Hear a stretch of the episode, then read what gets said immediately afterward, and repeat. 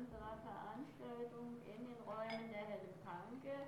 Ich bin die Gudrun Nüchter, ich bin der Schatzmeister der Hellen Panke. Heißt also, ich bin für das Vermögen der Hellen Panke irgendwie so ein bisschen verantwortlich und bin gebeten worden, heute ein bisschen den Abend zu moderieren. Wahrscheinlich, weil es ja heute um Schätze geht, um Schatzsucher geht, um Schätze im Sinne von Musik, um Schätze in Form von Lebensgefühl, um Schätze in Form von Literatur. Es soll keine Lesung werden, es soll ein Diskussionsabend werden, der uns hoffentlich alle irgendwie erfreut. In erster Linie in Richtung Musik, Rockmusik Ost, Rockmusik West, Lebensgefühl Ost, Lebensgefühl West. Neben mir sitzen zum einen der Torsten Schulz, der Autor dieses Buches, um das es heute geht, Öl und Bienen, Schatzsucher, Öl, und Jörg Stempel, der sich auch um Schätze kümmert, nämlich um das Amiga-Erbe. Die Herren stellen sich gleich selber vor. Ich muss sagen, die Herren kennen sich nicht. Ich habe gerade gesehen, wie sie sich kennengelernt haben, wie sie sich also das erste Mal guten Tag gesagt haben. Wir werden gucken, was draus wird, ne? äh, ja, also Plan ist, um das einfach mal so ein bisschen zu strukturieren. Die Herren sagen jetzt noch ein bisschen was zu sich selbst. Äh, dann beginnen wir mit einer kleinen Lesung. Haben Sie das Buch alle schon gelesen? Nö, ne? Nö.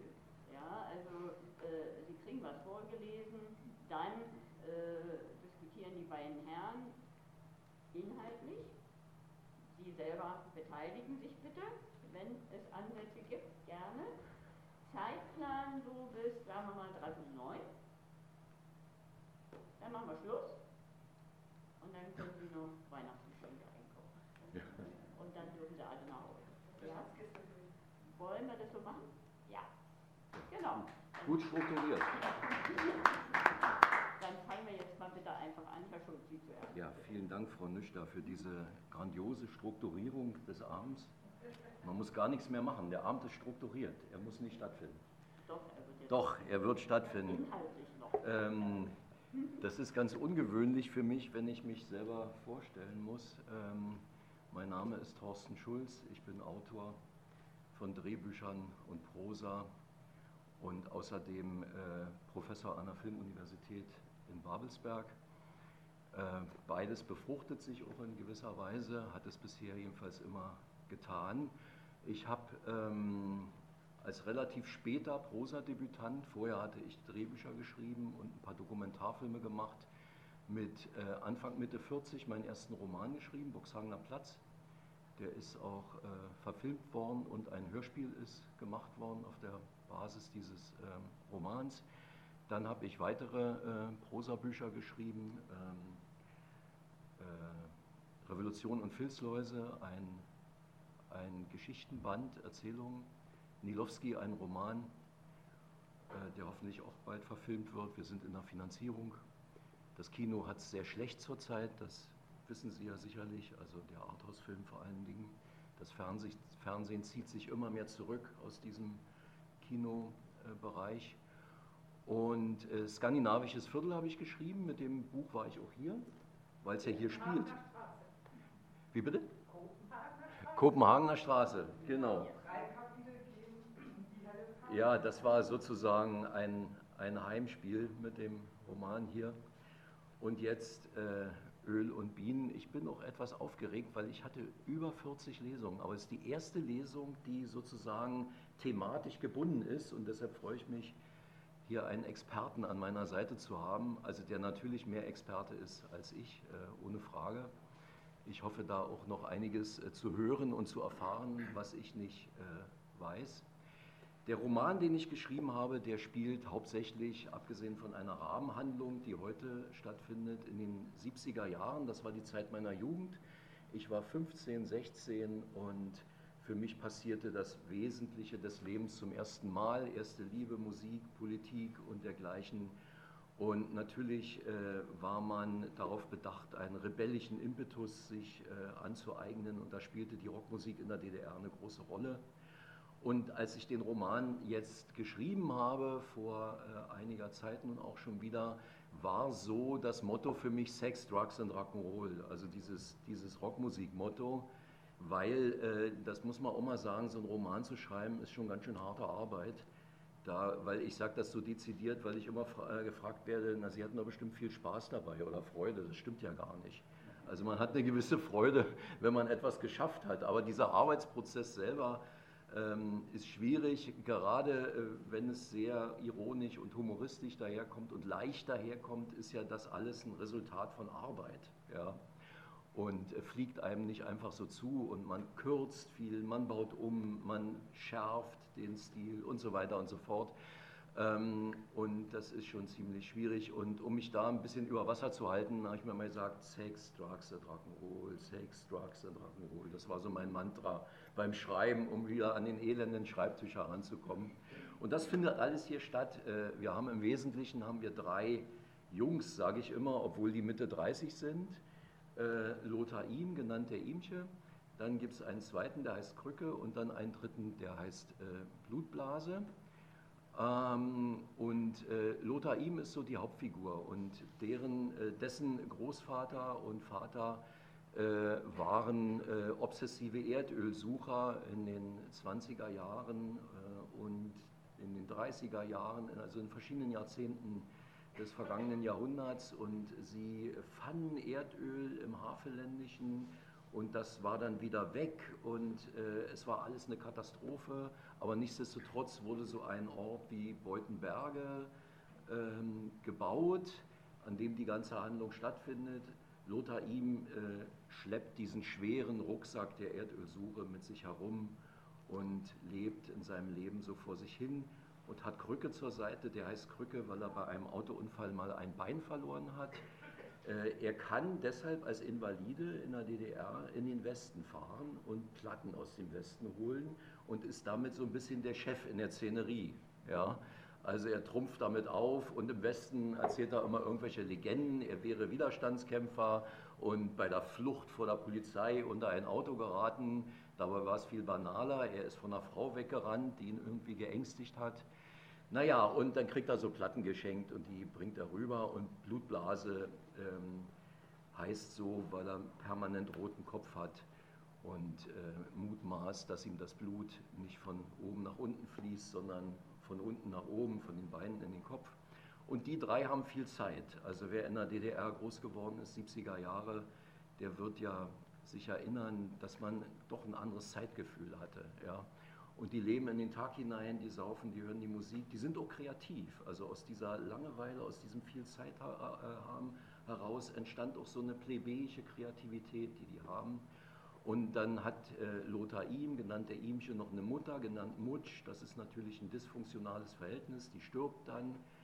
Ähm, und die Bienen spielen eine große Rolle, die sind nämlich im Haus und nicht mehr wegzukriegen. Und das alles sage ich, um jetzt aber zu der ersten Passage zu kommen, die ich lese. Ich lese eine Passage, wo es darf nicht anders sein, es musste ja so kommen, äh, in diese... Ich würde gerne noch, dass der Stempel sich auch noch vorstellt. Oder? Ja, äh, ich, ich, okay, gut. Entschuldigung, ich bin so in Schwung geraten. Ja, ja, ja. bin so in Schwung geraten. Aber das machen wir jetzt schon. Ja. Wir kriegen sonst hinterher nicht hin. Ja, gut. Struktur. Also ich glaube... Bei mir in der Selbstbetrachtung, das Interessante ist eigentlich, so wie das die liebe ähm, Frau Pomorin, oder wie wirst du gesprochen, Pomorin, egal, egal geschrieben hat, äh, wie kommt ein diplomierter Ökonom äh, zur Musikszene, zur Amiga. Und das ist wahrscheinlich so das vielleicht Interessante an meinem Leben. Äh, ich musste... mein Abitur in Schulforte machen. Das ist eine Internatsschule zwischen Naumburg und Bad Kösen. Und da ich vorher in Berlin lebte und unbedingt wieder nach Berlin zurück wollte, habe ich überlegt, was kannst du denn studieren nach dem Abitur, um wieder nach Berlin zu kommen. Für die Kunsthochschule war ich zu linkisch, für Humboldt-Uni dachte ich immer, ja, die Studien entweder Medizin oder wären Anwälte. Beides wollte ich nicht werden, da muss man so viel auswendig lernen. Und dann kam mir die Hochschule für Ökonomie über den Weg und da ich sprachlich einigermaßen äh, ja, gut durchkam durch die Schulzeit. Und äh, ich dachte, wenn man Ökonomie studiert, kann man danach schon vor seinem fünfundsechzigsten Lebensjahr in den Westen fahren, mhm. ohne sich ein Holzbein ja. machen äh, zu lassen. Und das hat mich dann an die H F Ö getrieben. Und äh, da ich dort dann gleich im ersten Studienjahr äh, nebenbei in den Studentenclub eingetreten bin und dort zum Kapellenbesorger wurde, weil ich alle Clubs und Veranstaltungshäuser in Berlin abgegrast habe, äh, habe ich dann so die verschiedensten Konzerte eben organisiert und bin dann auch nach dem Studium Clubleiter geworden, habe mich dann äh, für die Druschba-Trasse beworben als Kulturnatschalnik so einer Baustelle. Und die Namen höre ich jetzt wieder durch das bekannte, ja, nicht so erfreuliche Ereignis und habe dann äh, durch diese Weichenstellung überlegt, jetzt kannst du nicht in der Ökonomie, in irgendeinen Außenhandelsbetrieb gehen, um dort rumzusitzen und Werkzeugteile zu verkaufen, also die wenigen exportfähigen Artikel der D D R. Wir hatten ja mal gute Druckmaschinen, bloß nicht bei Amiga, die wurden alle exportiert. Also Gotha-Druck, das, was wir gedruckt haben, gab es von den Künstlern öfter Stress. Kurzum, ich kam von der Trasse zurück und äh, bin dann bei Amiga gelandet, habe dann äh, von achtundachtzig bis neunzig zum zwanzigjährigen Jubiläum die Puhdys äh, gemanagt, wollte mit denen eigentlich ein Label gründen, weil es ja hieß, die Privatstudios werden jetzt zugelassen. Dann rief mich Lutz Bertram an und ich bin bei B M G gelandet, dann bei Sony und irgendwann hat neunzehnhundertdreiundneunzig äh, B M G die Rechte am Amiga-Katalog gekauft. Thomas Stein hat mich dann da zum Statthalter ernannt und ich habe instinktiv gesagt, ähm, ich will aber nicht nur die Briefmarkensammlung verwalten, sondern ich möchte auch, denn die Ältesten damals, die Puhdys, die waren ja dann so Mitte, Ende dreißig, Anfang vierzig, und, äh, aber viele jüngere Bands, ich will mit denen noch weitermachen, die hören ja jetzt nicht auf mit der Wende. Und dann hat, da war der erste und wichtigste Lehrsatz, den ich sozusagen nach der Wende gelernt habe, der hieß, es muss sich rechnen. Also Stein hat mir gesagt, ja, du kannst ja noch was Neues produzieren, aber das Ergebnis muss ich rechnen, da muss unterm Strich mehr als eine schwarze Null rauskommen. Ja, und an dem äh, Part arbeite ich heute noch und äh, habe da vieles versucht und sagen wir von hundert Prozent sind zwanzig Prozent die Lungen und achtzig Prozent nicht, aber ich lasse nicht locker. Okay, vielen Dank. Wir haben also zwei gegensätzliche Pole hier, einmal die Literatur, einmal die Musik, aber die Musik spielt heute die Hauptrolle, die ist ja hier in dem Buch auch gut verankert. Jetzt dürfen Sie anfangen. Ja, ja, ganz ungewohnt. Wir könnten jetzt eigentlich gleich weitersprechen, aber okay. Das wollen wir erstmal hören. Das haben wir uns versprochen. Habe ich das, ja? Okay. Ja. Gut, also, also wie gesagt, ähm, in diesen... in diesem Dreierbund, der da vor sich hin lebt und äh, Sex, Drugs und Rock'n'Roll im Havelländischen vollbringt, dringt eine Frau ein.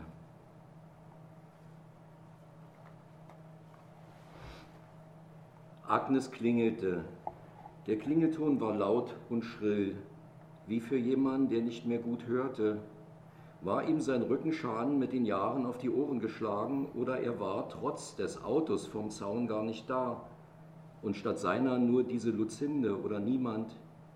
Agnes wäre wieder zum Hauptweg hinuntergegangen, hätte sich auf ihre M Z gesetzt und wäre ein paar Kilometer durchs Havelland gefahren, um dann zurückzukommen und erneut zu klingeln, wenn sie nicht gesehen hätte, wie sich die Gardine hinter einem der beiden Fenster zur Straßenseite bewegte. Lothar, rief sie, Lothar ihm, wenn du da bist, komm raus oder lass mich reinkommen. Keine Reaktion, sie nahm ihre Brille ab, wischte sich mit dem Arm den Schweiß aus dem Gesicht. Ich bin's, da staunst du was, komm raus. Der letzte Satz hörte sich an wie eine Aufforderung zum Duell. Sie bemühte sich, etwas moderater zu klingen. Und wenn du nicht da bist, soll rauskommen, wer da ist und mir Bescheid sagen, wo du bist. Noch immer keine Reaktion. Agnes fühlte Wut in sich aufsteigen. Sie musste wieder auf ihre zwei Räder, anders konnte sie sich nicht beruhigen. Sie ging los, doch nach wenigen Metern hörte sie jemanden rufen: Warten Sie, Augenblick bitte. Die Stimme gehörte nicht Lothar, so viel war klar. Und als sie sich umdrehte, sah sie einen Mann, der das Gartentor geöffnet hatte und hurtig auf sie zuhumpelte. Mit seiner langen Hakennase und dem ausgeprägten Fukuhila sah er einem Vogel ähnlich. Welche Art von Vogel könnte das sein, fragte sich Agnes, während der Mann mit einem Anflug von Panik auf sie einredete. Lothar ist da, aber seit er sie gesehen hat, sagt er kein Wort. Stumm wie ein Fisch. Können Sie mir erzählen, was Sie wollen? Vielleicht kann ich weiterhelfen. Agnes sah den Vogelmann, der über einen Kopf kleiner war als sie und mit hängenden Schultern vor ihr stand, von oben bis unten an. Er sollte sich denken können, warum ich hier bin. Er sollte ein bisschen kombinieren, dann kommt er drauf. Na ja, sagte Krücke, kombinieren ist nicht so jedermanns Sache. So wie ich ihn kennengelernt habe, entgegnete Agnes, ist er nicht so blöd, dass er das nicht können würde. Gehen Sie zu ihm und sagen Sie ihm das. Ja gut, aber wenn er dann immer noch schweigt oder so, oder so, oder so. Ich kann's nicht vertragen, wenn Leute ständig oder so sagen, das sind Leute, die nicht wissen, was sie wollen. Wenn die Frau etwas hat, dachte Krücke, dann sind es feste Meinungen. Ich verstehe, alles klar, sagte er so diplomatisch, wie es ging, und trat den Rückweg an. Dabei hatte er das Gefühl, einen Gefechtsplatz zu verlassen. Zum Glück war es nicht sein Gefecht, sagte er sich mit einiger Erleichterung. Die Behauptung, dass der Ihmche wie versteinert dasaß, wäre keine Übertreibung gewesen. Komm, was ist? Fuhr Krücke ihn an und merkte selbst, wie sehr er, der eben noch gehörig den Schwanz eingezogen hatte, auftrumpfen wollte. Der Ihmche blieb reglos. Wer ist denn die Frau? Insistierte Krücke. Du hast uns niemals von ihr erzählt, oder? Lass ihn in Ruhe, mischte sich Blutblase ein, und bevor Krücke sich weiter äußern konnte, ging Blutblase nach draußen. Die Frau war nicht zu sehen. War sie wieder fort? Er ging hinters Haus und da stand sie, betrachtete den zerstörten Teil des Daches und musste nur auf ihren Zehenspitzen stehen und den Kopf nach oben recken, um in die Dachrinne schauen zu können. Schöner Dachschaden, was? Wollte Blutblase schon sagen und ein Grinsen hinterher schicken, aber da er sich nicht sicher war, ob solch ein Kommentar ihren Geschmack traf, entschied er sich lieber dafür, sie schlicht und sachlich zu informieren. Hier hat's gebrannt, zum Glück überschaubares Ausmaß. Da er es plötzlich für möglich hielt, dass sie von irgendeinem Amt war, auch wenn sie nicht unbedingt so aussah, fügte er hinzu: Es handelt sich um Eigenverschulden, wir werden das wieder in Ordnung bringen. Sie sah ihn an, genauer gesagt, sie schaute auf seine zusammengerollte, festgeklebte Haarsträhne herab. Und das wäre gerade diese Strähne ein Indiz für etwas, das nicht sein durfte, sagte sie. Was ist das hier eigentlich? Drei Männer in einem Haus. So fragt nur jemand, dachte Blutblase, der das von Berufswegen tut, eine Amtsperson, wenn auch in ungewöhnlicher Kleidung. Nein, wir sind Freunde, entgegnete er, allzu deutlich um Gelassenheit bemüht. Wir sind nur zu Besuch, das ist alles. Agnes ging an ihm vorbei, streifte ihn mit dem Arm und Blutblase sog die Mischung aus Leder- und Schweißgeruch ein, die sie ausströmte. Weil er diesen Geruch sofort mochte, war er geneigt, dicht hinter ihr zu bleiben, doch seine Selbstkontrolle war größer und er hielt einen Abstand von drei Metern. Agnes musste den Kopf einziehen, als sie durch die Haustür trat, aber das war sie gewohnt. Es wirkte fast galant, wie sie mit einer flinken Ausweichbewegung den Kopf auf die Schulter legte und die Beine einknickte. Vom Flur aus konnte sie in die Küche schauen, wo der Ihmchen nach wie vor wie erstarrt dasaß. Krücke indes wich ein Stück zurück, drängte sich ans Fenster, als würde er auf die Möglichkeit Wert legen, so schnell es ging, hinauszuspringen. Es riecht hier wie bei alten Leuten, stellte Agnes fest. Dass es beinahe belustigt klang, war für den Ihmchen schlimmer als ein unverhohlen abfälliger Ton. Seine Mutter ist gerade gestorben, erklärte Blutblase, und kaum hatte er es gesagt, war ihm schon klar, dass eigentlich nur der Sohn das Recht hatte, diese intime Information weiterzugeben. Er sah, wie der Ihmsche seine Muskeln anspannte, und instinktiv stellte er sich an Agnes Seite, als würde sie ihn beschützen, wenn der Ihmsche aufsprenge, um ihn zu verprügeln. Dabei bemerkte er aufs Neue, wie sehr ihr Geruch ihm gefiel, vor allem im Vergleich zu den Ausdünstungen, die hier seit vielen Jahren zu Hause waren. »Was heißt denn gerade?« erwiderte Agnes. Blutblase befahl sich zu schweigen, um den Ihmchen nicht noch mehr zu provozieren. Krücke hingegen hätte Angst, hatte Angst, dass die Frau wütend werden könnte, wenn man ihr nicht antwortete. Außerdem sollte sie nicht davon ausgehen, dass Mutsch als Leiche vielleicht noch im Nebenzimmer lag. »Vorgestern ist sie beerdigt worden«, sagte er. »In Nauen«, fügte er hinzu, als wäre das von einer besonderen Bedeutung. Der Ihmsche wäre am liebsten fortgerannt, zuvor aber müsste er auf die beiden Freunde eindreschen, die die Bezeichnung Freunde nicht verdienten, so sehr, wie sie seine Mutter hier zum Thema machten, ohne seine Erlaubnis dafür bekommen zu haben. Natürlich war ihm klar, dass das Eindreschen genauso peinlich wäre wie das Fortrennen.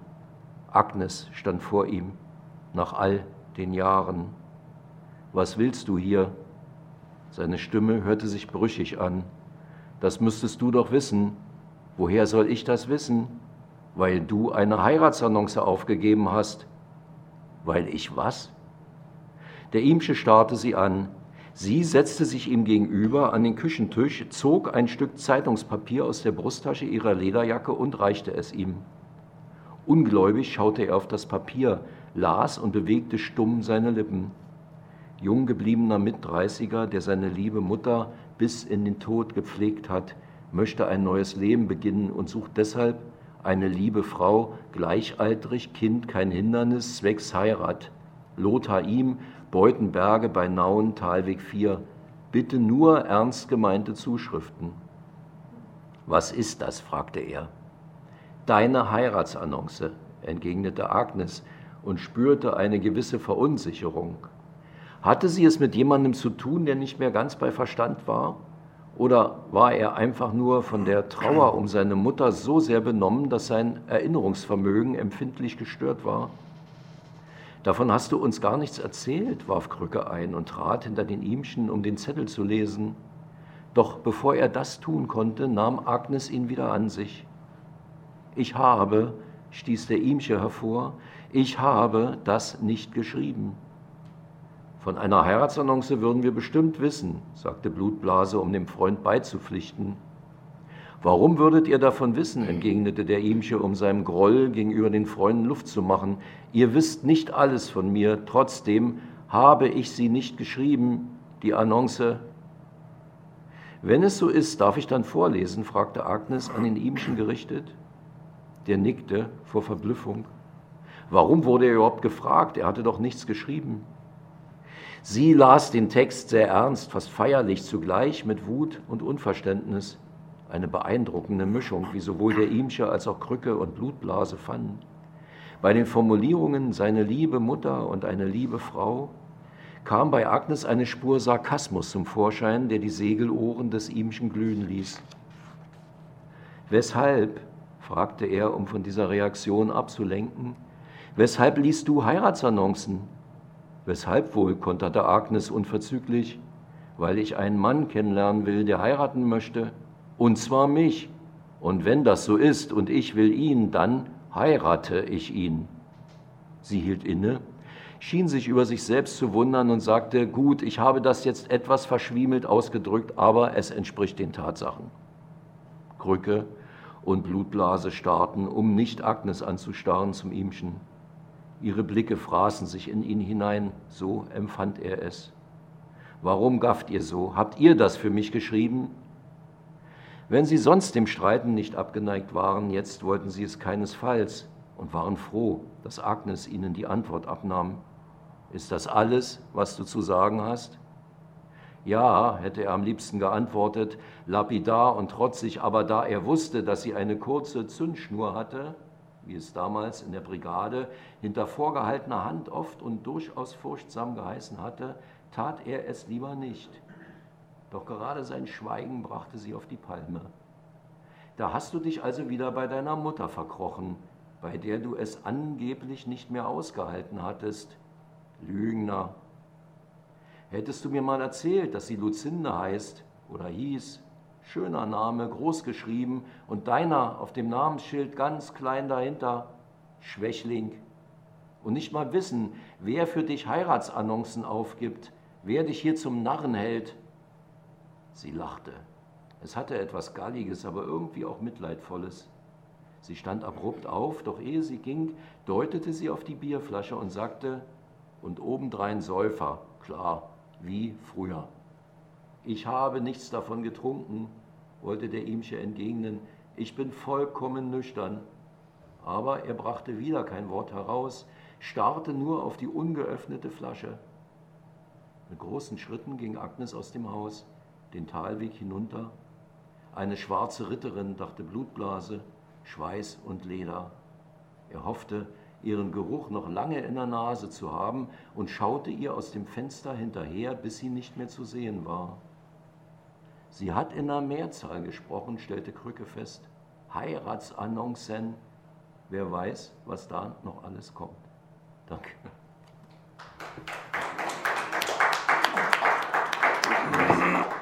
Das war ein kleiner Cliffhanger, um nichts zu verraten, von wem die Heiratsannoncen stammt, stammte und wie es damit weitergeht. Und jetzt switche ich mal äh, zur Musik rüber und lese eine Passage, die ich noch gar nicht gelesen habe, glaube ich.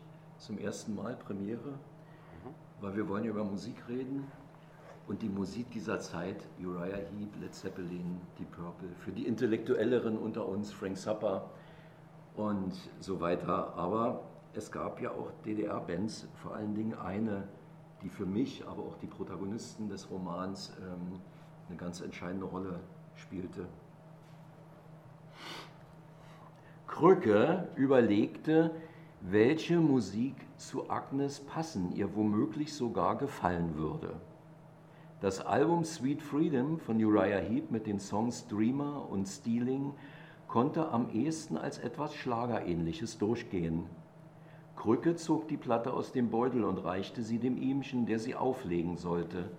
Dem Ihmchen war es peinlich, doch gegen das Ritual wollte er keinesfalls verstoßen. Vor allem die Freunde sollten nicht denken, ihm wäre bange vor der Riesenfrau.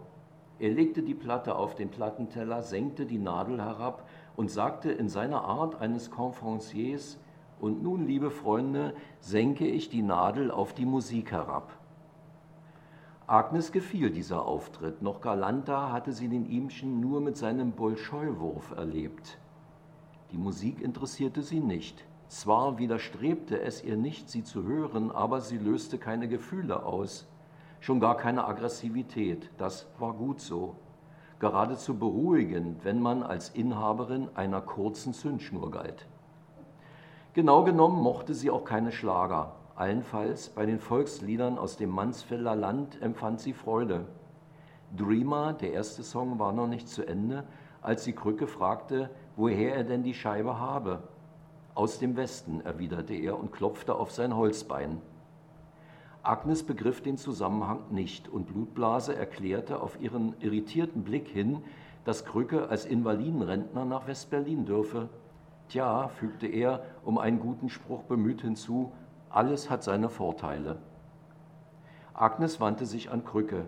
Gibt's da auch Lieder aus dem Mansfelder Land? Sicher, beeilte er sich zu antworten, im Westen gibt's eigentlich alles. Sein Pauschallob auf dem Westen ärgerte sie. Kennst du überhaupt eines? Wie bei einer verbotenen Tat ertappt, zog Krücke unwillkürlich den Kopf ein und schüttelte ihn. In dieser Pose sah er noch mehr wie ein Vogelmann aus. Karle wollte das Streiken hier nicht recht behagen, zitierte Agnes. Drum bestieg er mit den Vätern den Galawagen und Anna, die seine im Anstandsrock, schwang sich behend auf den Kutscherbock. In ihrer Kindheit waren es die alten Frauen gewesen, die die Mansfelder Lieder gesungen hatten. Die Frauen lebten schon lange nicht mehr und obwohl Agnes eigentlich keine musikalische Ader hatte, diese Lieder liebte sie. Die sollten weiterleben. Deutsches Kulturgut, sagte sie, gibt's sowas auch in eurer Rockmusik? Mit dieser Bemerkung stach sie in ein Wespennest. Krücke war überzeugt, dass es echte Rockmusik nur in englischer Sprache gab wohingegen für Blutblase zumindest eine Ausnahme existierte, und die reichte für ihn aus, um Krückes prinzipielle Haltung als widerlegt anzusehen. Der Ihmsche war auch in dieser Frage ein Gegner von Rechthaberei, und so hielt er sich schweigend zurück, während Blutblase die Gelegenheit ergriff, mit seinem Thema zu glänzen. Deutsches Kulturgut und Rockmusik, da gibt's eine Band, leider verboten seit vier Jahren, Remft heißt sie, selbst gesehen, einen ihrer letzten Auftritte, in Köpenick, Berlin, eine Kneipe namens Rübezahl. Die kommen auf die Bühne und ihr Sänger Monster heißt der, brüllt, wir sind Remft, wir spielen Deutschrock. Dann ging's los, als ich wie ein Vogel war zwischen Liebe und Zorn nach der Schlacht. Handelt von einem Bein, das verloren ging, in der Schlacht, Wahnsinnslied, Deutschrock. Konnte nicht lange gut gehen, wenn einer sowas von der Bühne runterbrüllt. Blutblase hatte sich in Wallung geredet, das Gesicht dunkelrot, an Nase und Wangen bereits wieder einige beinahe dunkelblaue Tupfer. Agnes starrte ihn an, ungläubig, fasziniert. Ihr war klar, dass Deutschrock für die Bonzen ein Feindbegriff war. Aber etwas anderes interessierte sie im Augenblick viel mehr. Wie hieß der Sänger? Monster? Ja, Monster. Seltsamer Name. Wie sah er denn aus? Monströs oder wie? Nein, er sah gut aus, versicherte Blutblase. Warum heißt er dann Monster? Ist er riesengroß? Ist er riesenkräftig? Er ist riesenlaut, sagte Blutblase, den es mit Stolz erfüllte, Agnes Interesse gewonnen zu haben, wenngleich es sich wohl eher aufs Riesengroße und Riesenstarke bezog. Dem Ihmchen war das nur recht. Am liebsten wäre er alleine gewesen, um seine Ruhe zu haben, nach all dem, was in letzter Zeit passiert war. Mal einen klaren Gedanken fassen oder sogar begreifen, wie das alles miteinander zusammenhängen konnte, wenn es denn zusammenhing. Bienen in der Hauswand, Feuer und Kater Assi, Mutschs Tod, Agnes. Er erinnerte sich, wie Blutblase ihn vor vier Jahren gefragt hatte, ob er denn nicht mitkommen wolle, wenn er schon sonst nicht aus Beutenberge rauskomme, diesem verpissten Nest. Und Berlin, die Hauptstadt, sei sowieso mal eine Reise wert, vor allem, wenn da eine Wahnsinnsband auftrete. Dem Ihmchen war bereits die Vorstellung unbehaglich, bei einem Auftritt von wem auch immer inmitten unzähliger Menschen zu stehen. Er war sich sicher, dass er Platzangst bekommen würde. Statt die Angst zuzugeben, regte er sich darüber auf, dass Blutblase seinen Heimatort als verpisstes Nest bezeichnet hatte. In wütendem Ton warf er dem Freund fiese Überheblichkeit vor, die Überheblichkeit eines Kleinstädters gegenüber einem Dorfbewohner, und das sei ja wohl das Letzte. Monster, stellte Krücke fest, während Blutblase nach wie vor den eigenen Stolz genoss, Monster ist ein Titel von Steppenwolf, neunzehnhundertneunundsechzig vom gleichnamigen Album. Den hat der Sänger von Remft nachgesungen und deshalb den Namen bekommen. Diese Erklärung klang in Blutblases Ohren irgendwie besserwisserig, obwohl sie stimmte. Doch bevor er etwas sagte, wandte sich Agnes an den Ihmchen. Und du, was ist mit dir? Was soll mit mir sein? Eine blöde Antwort.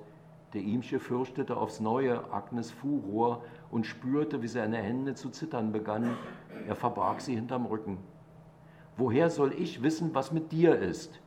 Fuhr Agnes ihn an. Wie wär's denn, wenn du mir mal was zu trinken anbieten würdest? Wie zum Zeichen für ihre trockene Kehle begann sie zu husten und schüttelte, um die Hustenattacke in den Griff zu bekommen, so vehement ihre Mähne, dass ein paar Bienen, die um ihren Kopf herumgeflogen waren, die Flucht ergriffen. Der Ihmsche füllte ein Glas mit Leitungswasser, reichte es Agnes. Was denn, fuhr, Krücke ihn, fuhr nun, ihn nun Krücke an, willst du deinen Besuch vergiften? An Agnes gewandt erklärte er, da sind Substanzen drin, mit denen die Regierung das Volk ruhig stellen will, gehe ich jede Wette ein. Deshalb trinken wir immer Bier, fügte Blutblase hinzu. Agnes nahm das Glas Leitungswasser, trank es in einem Zug aus. Der Ihmsche hoffte, dass sie etwas ruhig gestellt wäre, doch das Gegenteil war der Fall. Das also, das ist dein Leben, ja? Diese zusammenfassende Frage hörte sich an, als wäre sein Leben der letzte Dreck. Eine Kette von Versagen, etwas, das einen eigentlich nur sprachlos machen konnte. Und sprachlos war er selbst. Er hätte im Boden versinken mögen. Er schubste Krücke zur Seite, lief aus der Küche, aus dem Haus, den Talweg hinunter, am Konsum vorbei, ins Weizenfeld. Danke.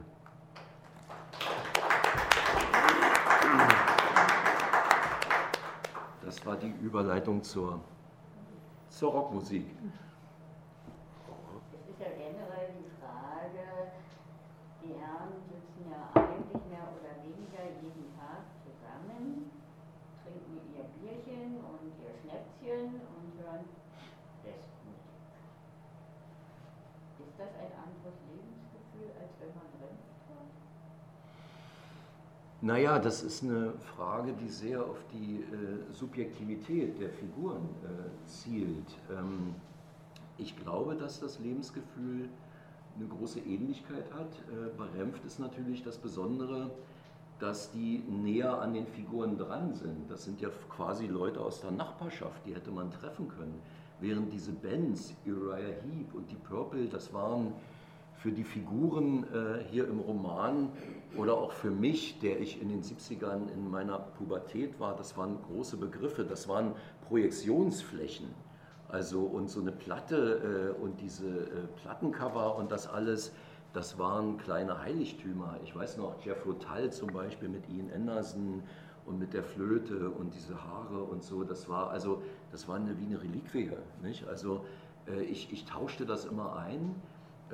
Das Interessante war, meine Großmutter, Rentnerin, die lernte mal einen kroatischen Gastarbeiter kennen, also war damals noch ein jugoslawischer Gastarbeiter aus West-Berlin und der stellte bei uns zu Hause einen Koffer ab und niemand wusste, was in dem Koffer war. Und dafür brachte er ab und zu mal zur Belohnung, dass der Koffer dort stehen durfte, den nahm er dann irgendwann mit nach Kroatien, brachte er immer so Platten mit und damit hatte ich konnte ich in den Tauschring einsteigen. Ich hatte dann vielleicht so fünf, sechs, sieben Platten und so eine Platte war etwa hundert Mark wert, Doppelalbum hundertzwanzig, glaube ich, so etwa. Und dann hatte man Jeff Rotal und dann tauschte man die gegen Uriah Heep und hin und her und so und so. Und am Radioapparat saß man ja sowieso stundenlang und hörte S F Beat und Rias Treffpunkt und nahm dann immer auf. Und war ganz wütend, wenn der Moderator in die Titel reinsprach und die nicht zu Ende gingen. Also so, ja, und ähm, Remft war um die Ecke, ähm, wenngleich natürlich die für mich, waren ja auch älter, es waren so ein bisschen wie die Imagination von, von größeren Brüdern, an die ich mich so ein bisschen anlehnte, äh, jetzt im übertragenen Sinne. Und die Bands aus dem Westen, das waren äh, glorreiche äh, Projektionsflächen meiner Wünsche und Sehnsüchte, weil ich ja davon ausging, dass ich ähm, vom Rentenalter nicht rüberkommen würde, es sei denn, ich äh, würde Invalidenrentner werden, was ich aber nicht wollte, also Westen hin oder her. Wer wollte schon ohne Bein leben? Oder? Und äh, ja, also das zu der Frage. Ja, ja aber äh, ist nicht das Lebensgefühl Rent einfach nur, sie waren verboten und deshalb? Ach so, ja, na, das war natürlich noch der, der I-Punkt und, und ich erinnere mich, ich hatte dann, also ich und ein paar Freunde, wir reisten dann immer diesen Coverbands in der D D R hinterher, also vor allen Dingen jetzt im Raum Berlin, da war ja schon allerhand los, die äh, diese Bands aus dem Westen spielten und ich weiß gar nicht, ob du die kennst, zum Beispiel so eine Band wie Freischütz oder die spielten immer Uriah Heep. Und dann gab es eine Band, die hatte den dämlichen Namen Soft und die spielten immer Jeff Rotal. Also die hatten sich so spezialisiert. Und da fuhren wir hinterher, hatten dann unsere, ähm, unsere Uniform. Das waren Jeans, möglichst Rothschild und äh, Parker und äh, diese äh, Kletterschuhe, diese ungesunden äh, Kletterschuhe. Und, ähm, und irgendwann gründete ich mit ein paar Kumpels selber eine Band, also natürlich eine Coverband. Wir spielten dann auch diese Titel und so weiter. Und wir waren dann ganz stolz darauf, dass wir, nachdem Remft verboten worden war, auch Remft spielten. Und wir wurden nicht behelligt, also es war offiziell verboten. äh, wenn ich mich recht erinnere, aber es war ja auch ein Zeichen der D D R, dass dann, ähm, also typisch Diktatur, doch das eine oder andere ging, die eine und andere Nische da war. Wir hatten eine ganz nette äh, Schuldirektorin, die äh, übersah das und äh, die ließ uns machen und, und so weiter. Das war schon was Besonderes, also da fühlten wir uns so ein bisschen so wie die, wie die Fackelträger, die die Fackel über, von Remft übernommen hatten. Ja. Und ähm, so, so war das. Also insofern war dann Remft in dieser Weise was Besonderes, klar. Herr Stendel, es gibt ja mehr, das fiel das Wort Deutschrock, es gibt ja mehr als eine Band, die Deutschrock spielt. Mhm. Ist dann für Sie auch was Besonderes? Ja, also jetzt muss ich ein bisschen größer ausholen, weil äh, wir sind jetzt, sagen wir mal, eher beim Rock'n'Roll, noch nicht bei Sex and Drugs, das heben wir uns auf. Genau. Aber äh, ich habe ja, seitdem ich mich um diesen Amiga-Katalog kümmere, egal ob alte Aufnahmen, die von Vinyl auf C D dann veröffentlicht werden, oder um äh, Neuproduktionen, die nach der Wende entstanden sind und ich dann bundesweit versucht habe zu promoten, zu vermarkten mit dem Apparat von B M G oder von Sony, der aber überhaupt nicht funktioniert hat, was Bands aus dem Osten betraf. Da war ich dann auf mich allein gestellt. Aber da fängt meine besondere Sensibilität an, die du wahrscheinlich gar nicht hast oder gar nicht empfinden kannst, weil du nicht sozusagen jobmäßig damit beauftragt mhm. warst. Ähm, Ich habe zweitausendneunzehn es geschafft, bei Radio eins, die ja immer im Sommer so Themencharts machen, äh, die besten Hip-Hop-Songs und Soul und die besten Frauenstimmen und so weiter und so fort. Und dann habe ich die Musikredaktion überreden können, dort auch die Top hundert der größten Ostsongs zu, einen Sonntag lang zu präsentieren. Da die Jury nur aus sogenannten Experten besteht, nämlich aus Labeltreibenden, aus Musikern, aus Moderatoren, Musikjournalisten, äh, konnte ich diese Top hundert der äh, Juroren auch ein bisschen auffüllen mit anderen Leuten. Und äh, Michael, äh, Quatsch, äh, Christoph Diekmann, ich weiß nicht, ob der Name euch bekannt ist, ja, eine der Edelfedern aus dem Osten, die also bei der Zeit und beim Rolling Stone gelegentlich schreiben, den habe ich überredet, äh, den Booklet-Text zu schreiben. Und da habe ich mich an einer Stelle, also ich würde nie wagen, so einen Mann, der so gut schreibt und auch so ein Fachwissen hat, dem da irgendwie äh, Paroli zu bieten, aber ich habe gesagt, Christoph, wir müssen uns über eine Sache wirklich verständigen. Und da bin ich jetzt bei deinen Vernunft mhm. oder den anderen Deutschrock-Bands. Äh, der Westen gilt immer so als so ein pauschales Wort. Der Westen ist, was Musik betrifft, die beiden Mutterländer. Und das ist England und die U S A.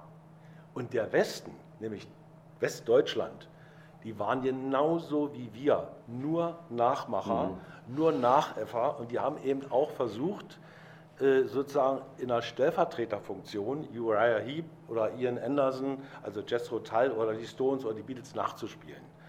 Und da aber immer allgemein über den Westen gesprochen wird, so als wenn die im Westen, und damit meine ich Westdeutschland, die Rockmusik erfunden hätten. Die haben sie mitnichten erfunden und schon gar nicht die deutschsprachige Rockmusik. Denn die hat nun mal, ob durch ein, äh, sagen wir mal, eine Anweisung, eine ideologische Anweisung, äh, das ist im Ergebnis, muss ich ganz ehrlich sagen, mir persönlich, weil ich das auch versuche zu verteidigen, ein bisschen egal. Ich habe mal so den Vergleich gezogen und ihr könnt mich dafür gleich hauen. Ich sage, August der Starke hat Herrn Böttger ins Verlies äh, gesperrt und hat gesagt, erfinde er Gold. Herausgekommen ist Meißner Porzellan.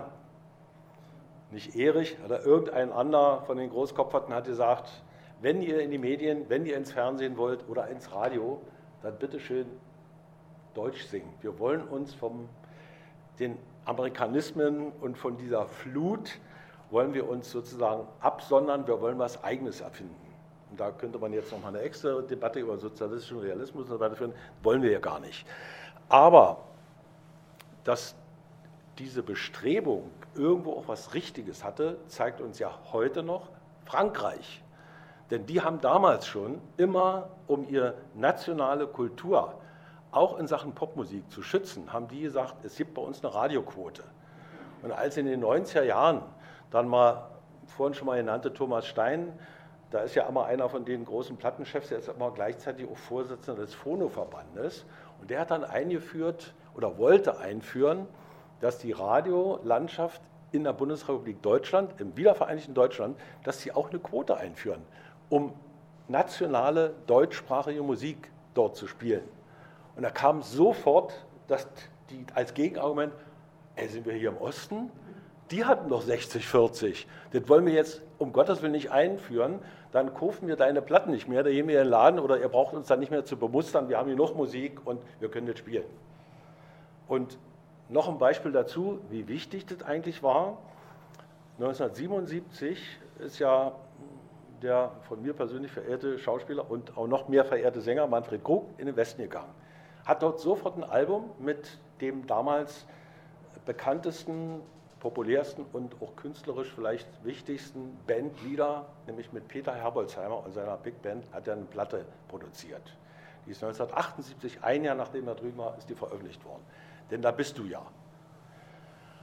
Und äh, Krug hat mir selber dann, als ich mit ihm ab sechsundneunzig habe ich ihn überredet, äh, wieder mit Musik zu machen, habe dann zweitausend auch mit ihm das Album Schlafstörung äh, produziert. Das heißt, ich war sozusagen nur der Anreger und der Geldgeber. Produziert hat es Till Brönner. Und da hat er mir dann aber in den Gesprächen erzählt, stell dir mal vor, ich habe neunzehnhundertzweiundneunzig habe ich von der Plattenfirma, mit der ich achtundsiebzig, vierzehn Jahre vorher, das Album, äh, denn da bist du ja veröffentlicht habe, habe ich nach vierzehn Jahren das erste Mal Kohle gekriegt. Und weißt du warum? Weil dann die Ossis inzwischen Mauer war gefallen, die haben dann alle mein Album gekauft. Weil im Westen hat es keine Sau interessiert. Und warum nicht?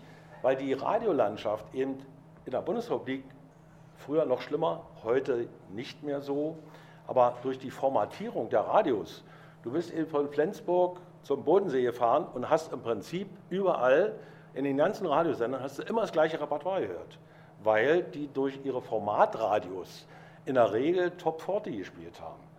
Und als ich dann sozusagen äh, noch von neunzig bis dreiundneunzig Vertriebsleiter von B M G Ayola München war äh, und äh, im Osten sozusagen äh, alles das, was da bei B M G veröffentlicht wurde, auch verkaufen sollte, habe ich mich auch schon mal darüber aufgeregt und gesagt, es kann doch nicht sein, dass die wirklich nur von den Top vierzig, was die spielen, waren eben äh, fünfunddreißig Lieder, waren eben äh, englisch-amerikanische Sachen und kaum deutsche.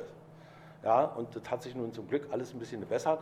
Aber für mich ist eben der Anfang, unsere Bands haben alle die Stellvertreterfunktion erfüllt, haben die Klamotten nachgebaut, haben sich die Haare lang wachsen lassen, haben am Anfang äh, dann natürlich diese Beatbands mhm. gegründet. Und da ist ja Remft der Vorgänger, die Butlers waren mhm. ja auch eine Band, die haben eigentlich die Shadows nachgespielt äh, und andere äh, Gitarrenbands, die eben noch keine Texte hatten, weil sie des Englischen nicht mächtig waren.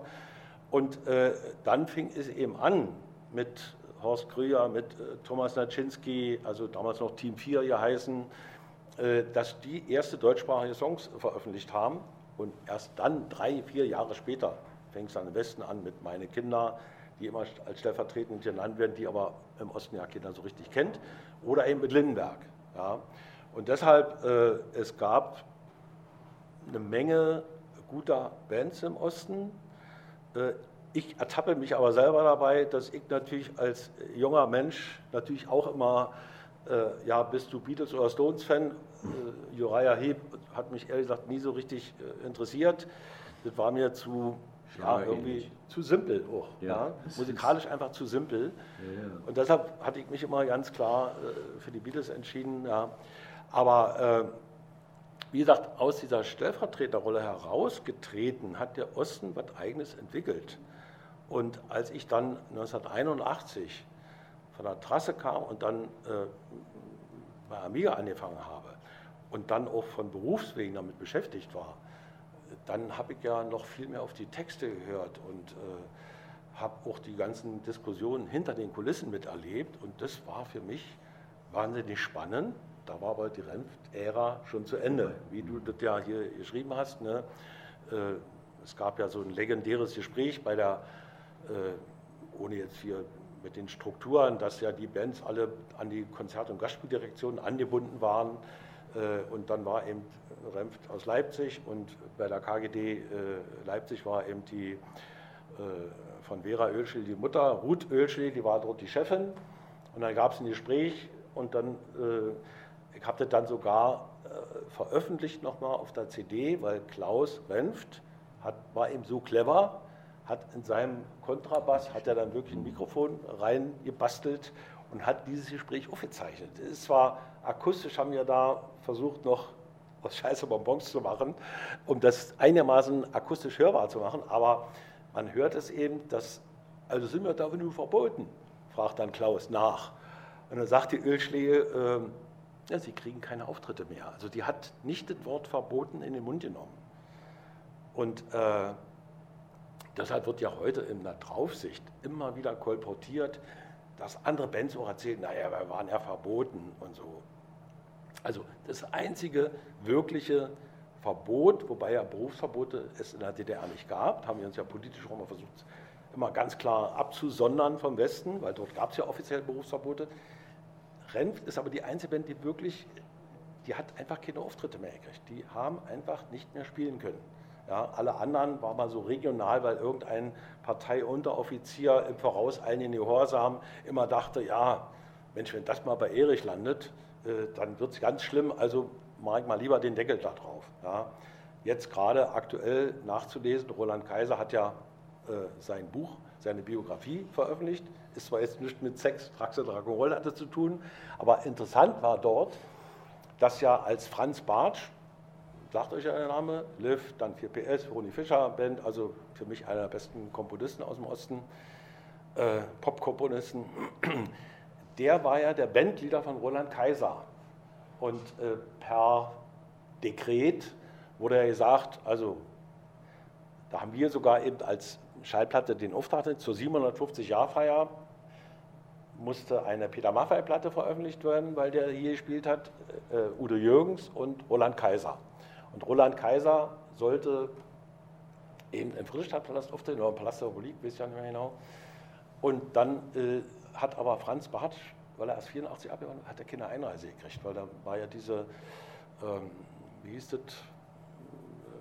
dass man äh, nach fünf Jahren durfte man dann wieder, gab es auch immer so einen Erlass, so einen Gesetzeserlass, wie hieß das nochmal, so einen Fachbegriff dafür. Na, kurzum, hat jedenfalls Roland Kaiser in seinem Buch richtig mit Brief und wirklich mit Faksimile Unterschrift von Erich, hat er da eben persönlich an Erich geschrieben, hat gesagt, ich würde gerne zur siebenhundertfünfzig-Jahr-Feier nach Berlin, in die Hauptstadt der D D R kommen.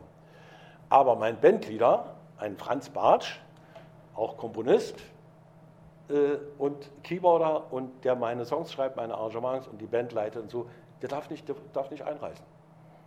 Und hat er den gleichen Brief mit handschriftlich einverstanden, E H, hat er zurückgekriegt und dann durfte Franz rein. Weil vorher irgendjemand gesagt hat, Künstleragentur hat gesagt, Franz Bartsch ist ja ein Abtrünniger, der ist ja im Westen abgehauen, der darf nicht.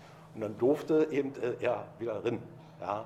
Also, etwas ausschweifend, äh, aber äh, zu dem Thema Entstehung eigener Musik, Puhdys oder Remft, also Stones oder Beatles, das waren alles Stellvertreterfunktionen und äh, ich finde, D T vierundsechzig hat ja in dieser ganzen Ära eine Riesenrolle gespielt, weil die eben nicht formatiert waren, sondern die haben eben das, was sich musikalisch vom Heavy Metal und äh, die Börse kann ja bestätigen, hier war ja auch schon der Nikolai Okunjev äh, zum Gespräch und das war wohl auch sehr gut.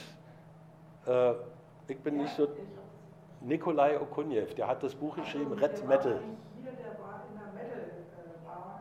Ach so, aber es war von der Hellen Panke irgendwie organisiert. Hier, das war von uns. Ja. Und, da sind wir direkt und ich habe das Buch bloß gesehen und obwohl ich so der Heavy Metal Fan war, und dann habe ich bloß das Buch gesehen und dachte, ey, wow, ist ja spannend. Ja? Und er hat also über die ganze Hard-and-Heavy-Szene aus dem Ostblock insgesamt, sage ich jetzt mal, geschrieben. Und äh, dann habe ich den gesucht, habe den angesprochen und habe gesagt, darf ich das Cover nehmen? Und dann habe ich so eine Fünferbox veröffentlicht und habe dann wirklich auch noch in der berühmten Sendung äh, Tendenz Hard and Heavy von Matthias Hoferichter, leider auch schon verstorben, habe ich dann noch Sachen gefunden. Und dann gab es achtundachtzig das erste Heavy Metal Festival in der Lankanzstraße, in dem Hard and Heavy Schuppen hier in Ostberlin, äh, der damals wirklich dieses Genre gepflegt und gehegt hat. Und da sind die ganzen Bands aufgetreten und es ist noch nie veröffentlicht worden. Und das habe ich dann in diesem Jahr zu fünfundsiebzig Jahren Amiga das erste Mal hoch veröffentlicht. Und das ist von all den Boxen, die ich in diesem Jahr gemacht habe, die bestlaufende. Ja, weil dieses Genre so ein bisschen äh, ja, nicht so erwähnt wurde. Aber da hat eben D T vierundsechzig, unser Radio, eine Riesenrolle gespielt, um die Musik, die in diesem Land entstanden ist, in seiner gesamten stilistischen Bandbreite auch wirklich zu verbreiten und nicht nur Top vierzig zu spielen. Der Gegensatz, wie du sagst, war Stones versus Beatles, äh, auf die D D R äh, bezogen, äh, Puhdys versus Remft. Wie, wie war das bei Ihnen? Das würde mich mal interessieren. Wie, äh, also, also bei mir war das äh, eben äh, Remft, Stones. Äh, also dieser Fraktion fühlte ich mich zugehörig. Ja, Birgit, bitte. Äh, mir ist bei dem Buch aufgefallen, und das muss ich Georg Trempel auch ein bisschen recht geben, ich glaube, äh, ich habe hab in meiner Jugend in Sachsen gelebt, also zwei Jahre.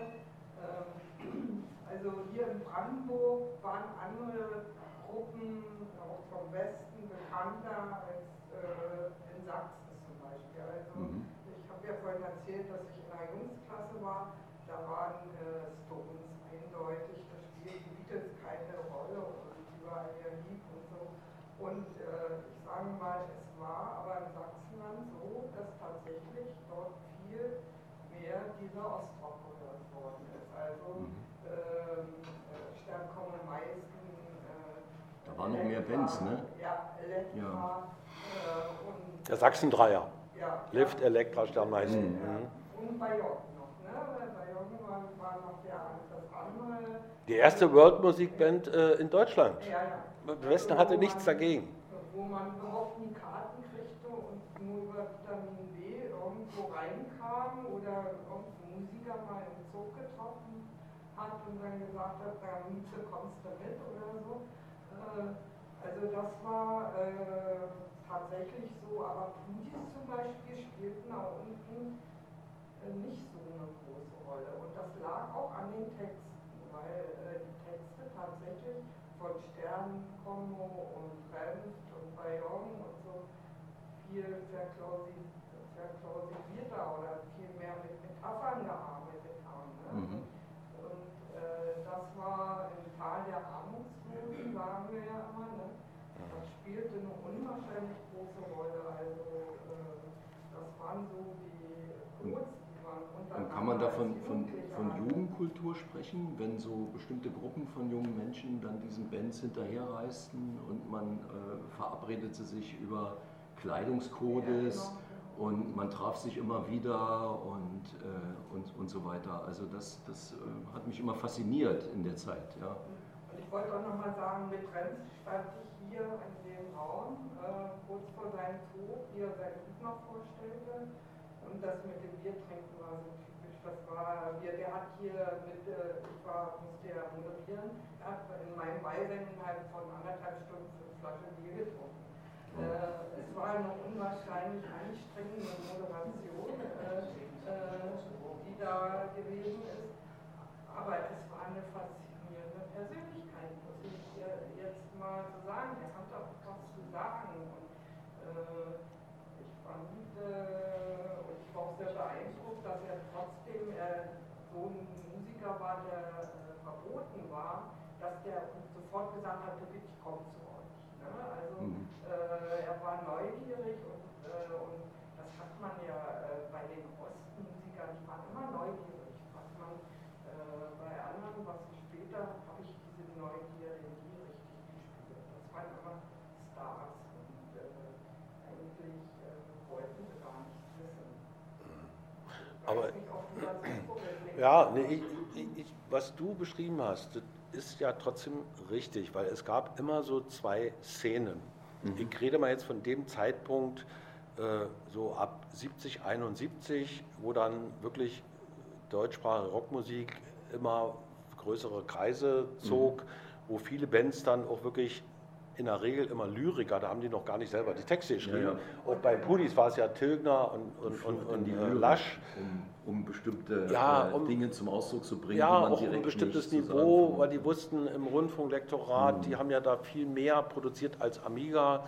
Wir haben ja von Beginn an immer versucht, so die Großen, die, äh, sagen wir, die auch eine hohe Verkaufszahl garantierten, diese Band äh, zu produzieren, weil Amiga auch damals das wesentlich bessere Studio hatte, also weil wir ja auch Westgeld verdienten durften durch Eterna, durch unsere Klassikproduktion und äh, Rundfunk, ehe die dann äh, Mitte der achtziger ihr Popstudio eröffnet haben, wo sie dann auch mal Westgeld hatten und äh, das Studio auch eine bestimmte technische Qualität hatten, aber Amiga war da immer sehr gut ausgestattet und die Bands haben lieber dort eben produziert. Aber diese beiden Szenen äh, gab es immer auch eine Art Subkultur, also äh, das, wo du mit rumgefahren bist, also die Blues-Szene, die war ja mhm. immer präsent und ja. sagen wir auch, was den kommerziellen Effekt betrifft, also ist ja auch so ein Phänomen, also ob Distelmann, ob Engerling, ob Hansi Biebel oder Jürgen Kehrt, das sind eben die vier Dinos in Sachen Blues, so wie in Puhdys, Karat City, Silly in Sachen Rock die vier Dinos sind und die haben eben auch alle sehr, sehr viele und gut Platten verkauft, Tonträger verkauft, Kassetten verkauft, während dieses Phänomen im Westen nicht äh, adäquat zu finden war. Mhm. Und die spielten dann aber äh, in diesen ganzen Clubs, da gibt es ja äh, bei Leipzig, ich vergesse mal den Namen, äh, irgendwas mit A, also auch so ein, so ein Landgasthof, mhm. wo dann die, da hat ja auch Micha Roth hat ein schönes Buch drüber geschrieben, äh, eben Bye Bye Lübben City. Und dann gab es einen Dokumentarfilm beim R B B, der heißt Wittstock statt Woodstock. Fand ich auch super geilen Namen, ja, wer sich das ausgedacht hat.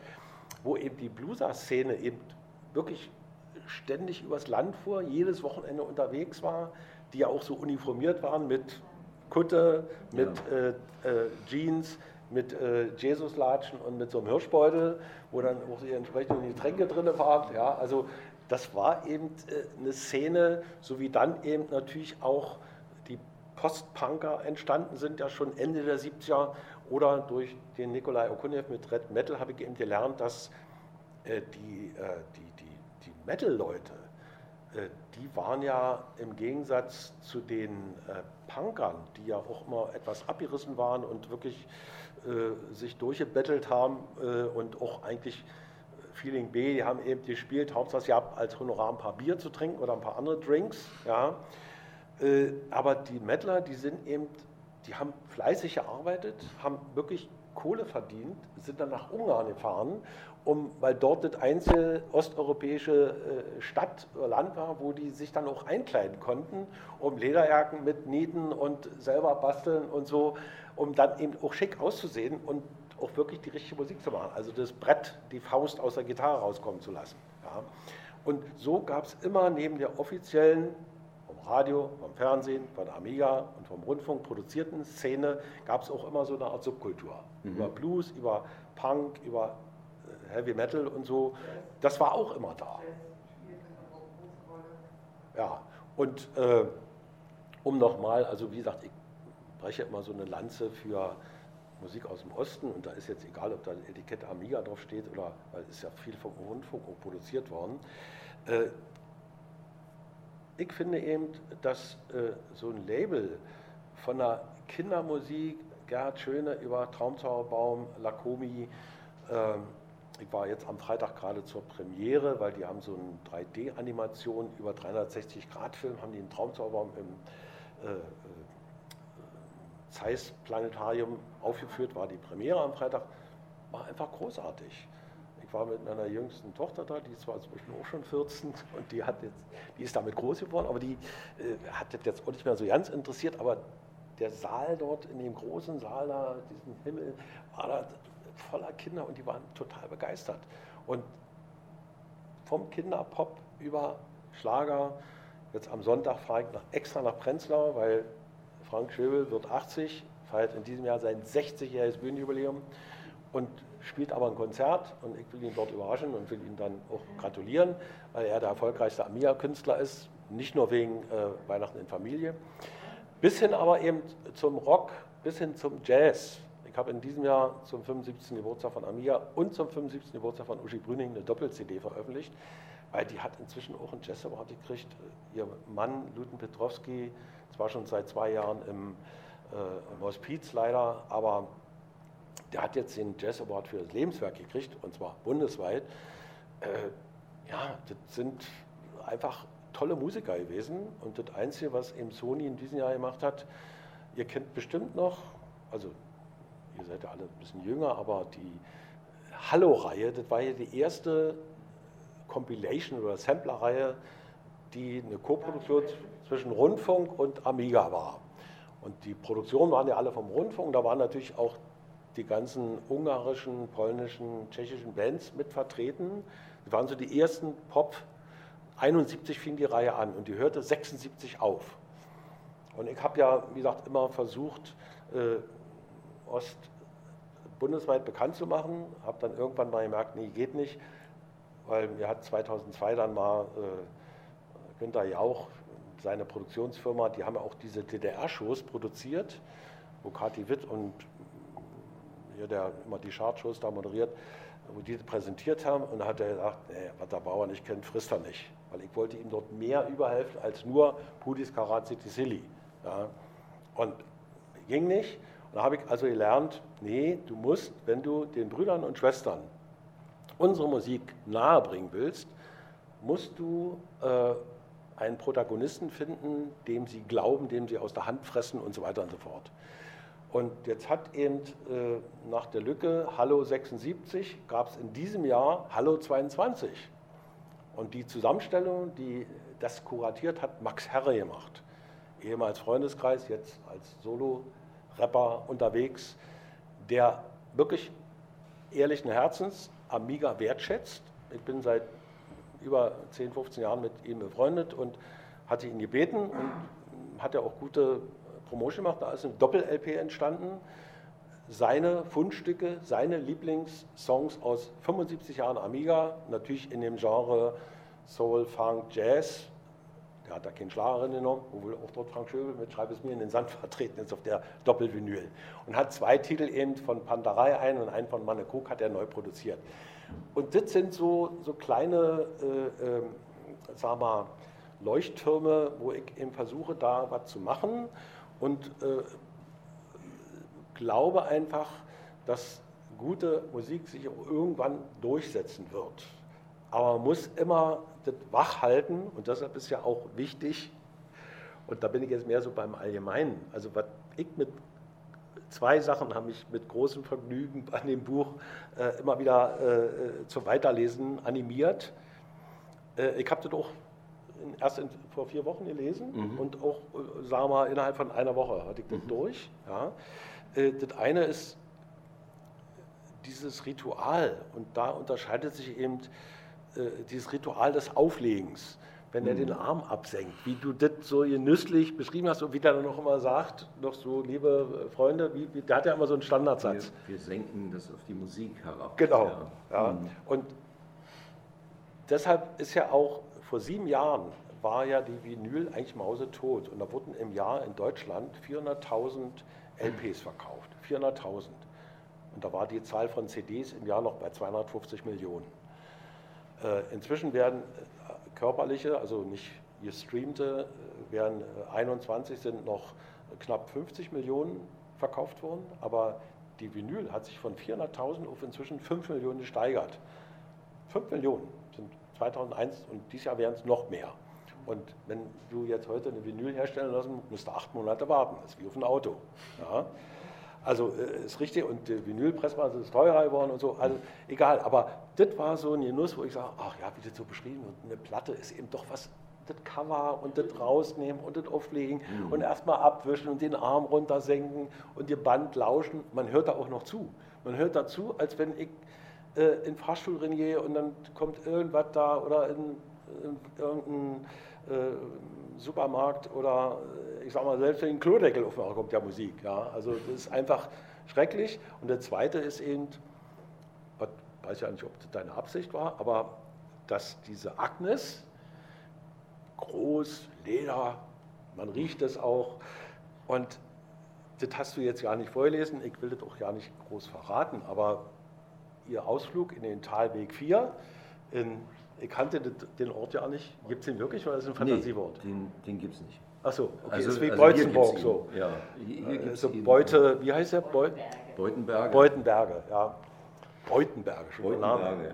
Und äh, die nimmt sich ja dort, was sie gerne haben will, in dem Haus. Das ja, sind, das war schon beabsichtigt. Ja, ja. Das ist, das nein, ist mir nein, nicht aber, nee, aber das zeigt das mir auch so, wir haben vorhin im Vorgespräch habe ich gesagt, ja, ich habe mich so an so einen Dokumentarfilm erinnert über Gleichberechtigung von Frauen in der D D R und das hängt ja alles mit den ganzen Gender-Diskussionen, MeToo-Kampagnen und alles zusammen. Also unsere Mädels in der D D R, die haben, die wussten, was sie wollten und die haben auch gesagt, nee, Moment mal, da jetzt lang. Ja. Und das wird eben sehr gut beschrieben, die Agnes ist für mich so die Verkörperung äh, der, ja, der selbstbewussten Frau aus dem Osten. Ja, und das hat mich echt sehr begeistert. Ja, naja. Ja, prima. Ne? Also, pass auf, wenn du hier rausgehst. Schade, Agnes würde ich jetzt. Das ist, heute oder wer weiß, wer hier alles sitzt. Ja. Naja, manche sitzen hier, die fangen auch mit A an. Ja, eben. Wenn die erstmal aufstehen. Dann. Jetzt bleibt ja die Frage. Ähm, Es gab immer den Deutschrock. Bei den drei Namen ist er nicht so richtig angekommen. Lag es an den Texten? Weil ich habe das Gefühl, dass letztendlich nach der Wende der Ostrock im Osten beliebter ist als vorher. Ist das so? Ja. Ja. Nach Jahren. Also ja. Ja. Ja. Ja. Aber äh, woran liegt das? Daran, dass wir jetzt bewusster auf die Texte gucken, dass wir, dass wir uns mit diesem Einheitsbrei der anderen Musik nicht mehr so zufrieden geben. Weil äh, hier ist es ja einfach so, die haben ihre Platten und sind stolz darauf, wenn eine neue kommt und sie verstehen die Texte ja auch gar nicht. Naja, wenn ich mich hier im Raum umschaue, wir haben ja schon ein paar... Naja, meistens jüngere, aber auch ein paar Altersgenossen und Genossinnen. Und äh, für mich und für euch vielleicht auch, würde mich mal interessieren, müsst ihr mal erzählen, äh, ist das schon so eine Rückerinnerung an die, an die eigene Jugend, ne? Also die man äh, damit hervorruft, äh, wenn man sich diese Musik anhört.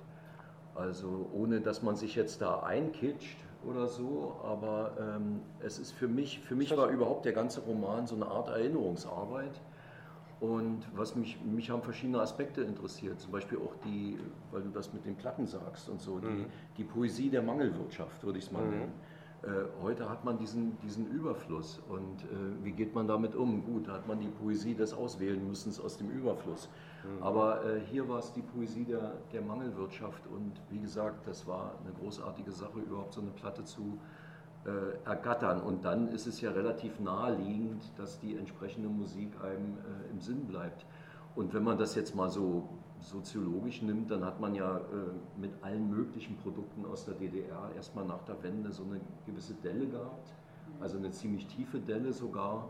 Äh, die Leute orientierten sich äh, irgendwie anders und äh, du weißt das besser, dass die ganzen Ostbands erstmal abgeschrieben waren, aber die kamen dann wieder aus der Versenkung hervor, die waren ja nicht wirklich weg. Und das hängt natürlich auch mit den, mit den Bedürfnissen der Leute zusammen. Ja? Ja. Also ich glaube, ich bin ein bisschen, daran, also ich bin ein bisschen jünger, ich war vierundachtzig bei meinem ersten Rockkonzert bei ja. Rockhaus. Bei, bei Rockhaus? Bei Rockhaus, mhm. Genau. Also ich bin eher in den achtzigern geprägt, wir, wir haben da schon so ein bisschen auf die siebziger, also Uriah Heep oder... spielt für uns keine Rolle, selbst Beatles oder Stones waren jetzt irgendwie nicht so, ähm, da gab es ja ganz andere, Madonna und Co., ne, die in den achtzigern angesagt waren. Und, ähm, und ich war jetzt einfach durch meinen Bruder, weil der halt Musiker war, bin ich in diese Rockmusikszene reingerutscht und war halt schon seit meinem vierzehnten Lebensjahr bei Konzerten. Mhm. Ähm, und war aber damit ziemlicher Außenseiterin. weil der Grundtenor war, alle waren aus dem Osten, das ist scheiße. Mhm. Das lehnen wir ab, damit beschäftigen wir uns ja nicht. Das ist so, das, ist so das, das war so ein, leider irgendwie schon so ein Ritual bei ganz vielen, ähm, schon Älteren, aber eben auch bei den Jugendlichen in meinem Alter. Das hört mir gar nicht erst an, ähm, weil wenn es aus dem Osten ist, muss es schlecht sein. Es muss aus dem Westen sein, damit es irgendwie, muss ein bisschen nach Interschau riechen, damit es gut ist. Ne?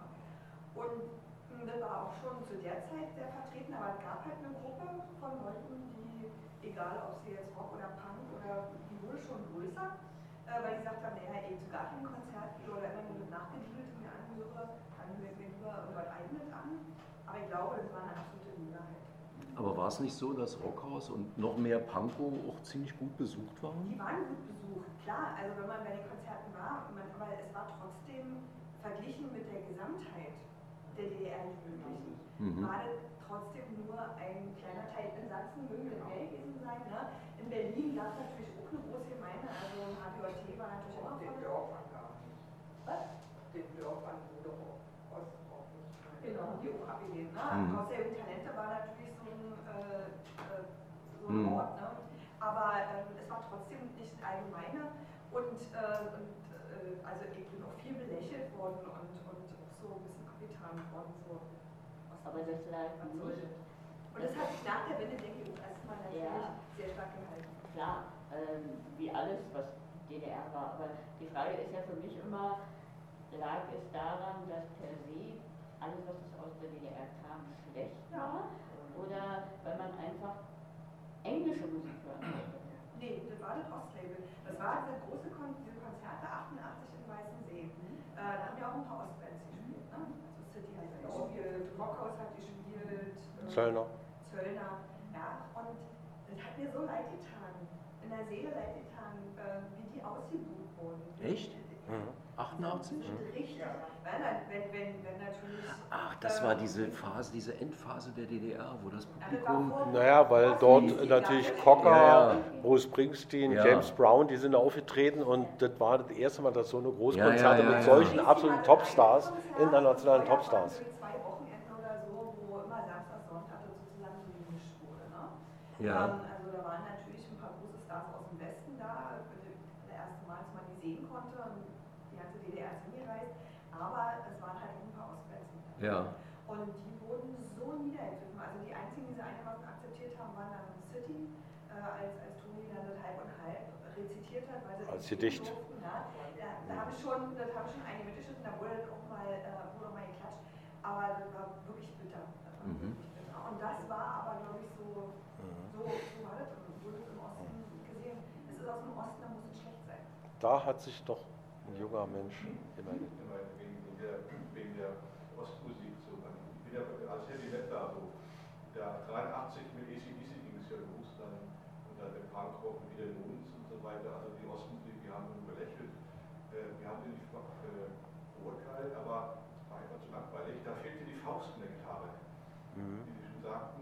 Und ich habe gerade mit Matthias Hopke, habe ich mich immer unterhalten, der in der Kohlenquelle hier in die Ecke. Mhm. Ich bin von Hamburg nach Berlin wieder gezogen, als ich kam, ich kam ja aus Mecklenburg. Und da haben auch der Heavy Metal immer schön angesagt, in so einer Kleinstadt, das passt hier. Und wir hätten in Kleinstadt in Frust, in Alkohol, Kriminelle, also meine vier Freunden alle schon gestorben, sind dann mit Alkohol voll gegen die Alleebäume geknallt. Das war auch eine Probe besoffen, über die Allee zu fahren, mhm. das Heavy Metaller. Hm. Dann sind wir in Richtung oh, Mecklenburg. Sind wir Richtung äh, äh, Event. Äh, ja. Wie kann ich hier weiter? Ist jetzt Diskussion? Habe ich jetzt nicht. Ich rede gerade. Verpassen wir gerade was? Äh, oder? Ist auch okay. Und äh, da war das Christ Best Metal hier am Punkt und da hat mein Freund auch den Bauch gefahren. Also ich wollte zumindest so sagen, äh, das mit der Ostmusik nach der Wende, das, ist, das war ein Sinnverlust gewesen erstmal. Und jetzt kommt, die, kommt die, äh, diese, diese, diese Rückerinnerung, dass diese Musik doch sehr poesievoll war und sehr tief und sehr familiär. Mhm. Dieser Sinnverlust, den es, muss jetzt mal politisch werden, den es im Kapitalismus gibt, äh, sozusagen. Der Kapitalismus gibt im Sinne materialistisch. Und wir hatten auch in der Heavy Metal Musik eine bestimmte Utopie und ein bestimmtes Gerechtigkeitsgefühl. Mhm. Und äh, das ist verloren gegangen.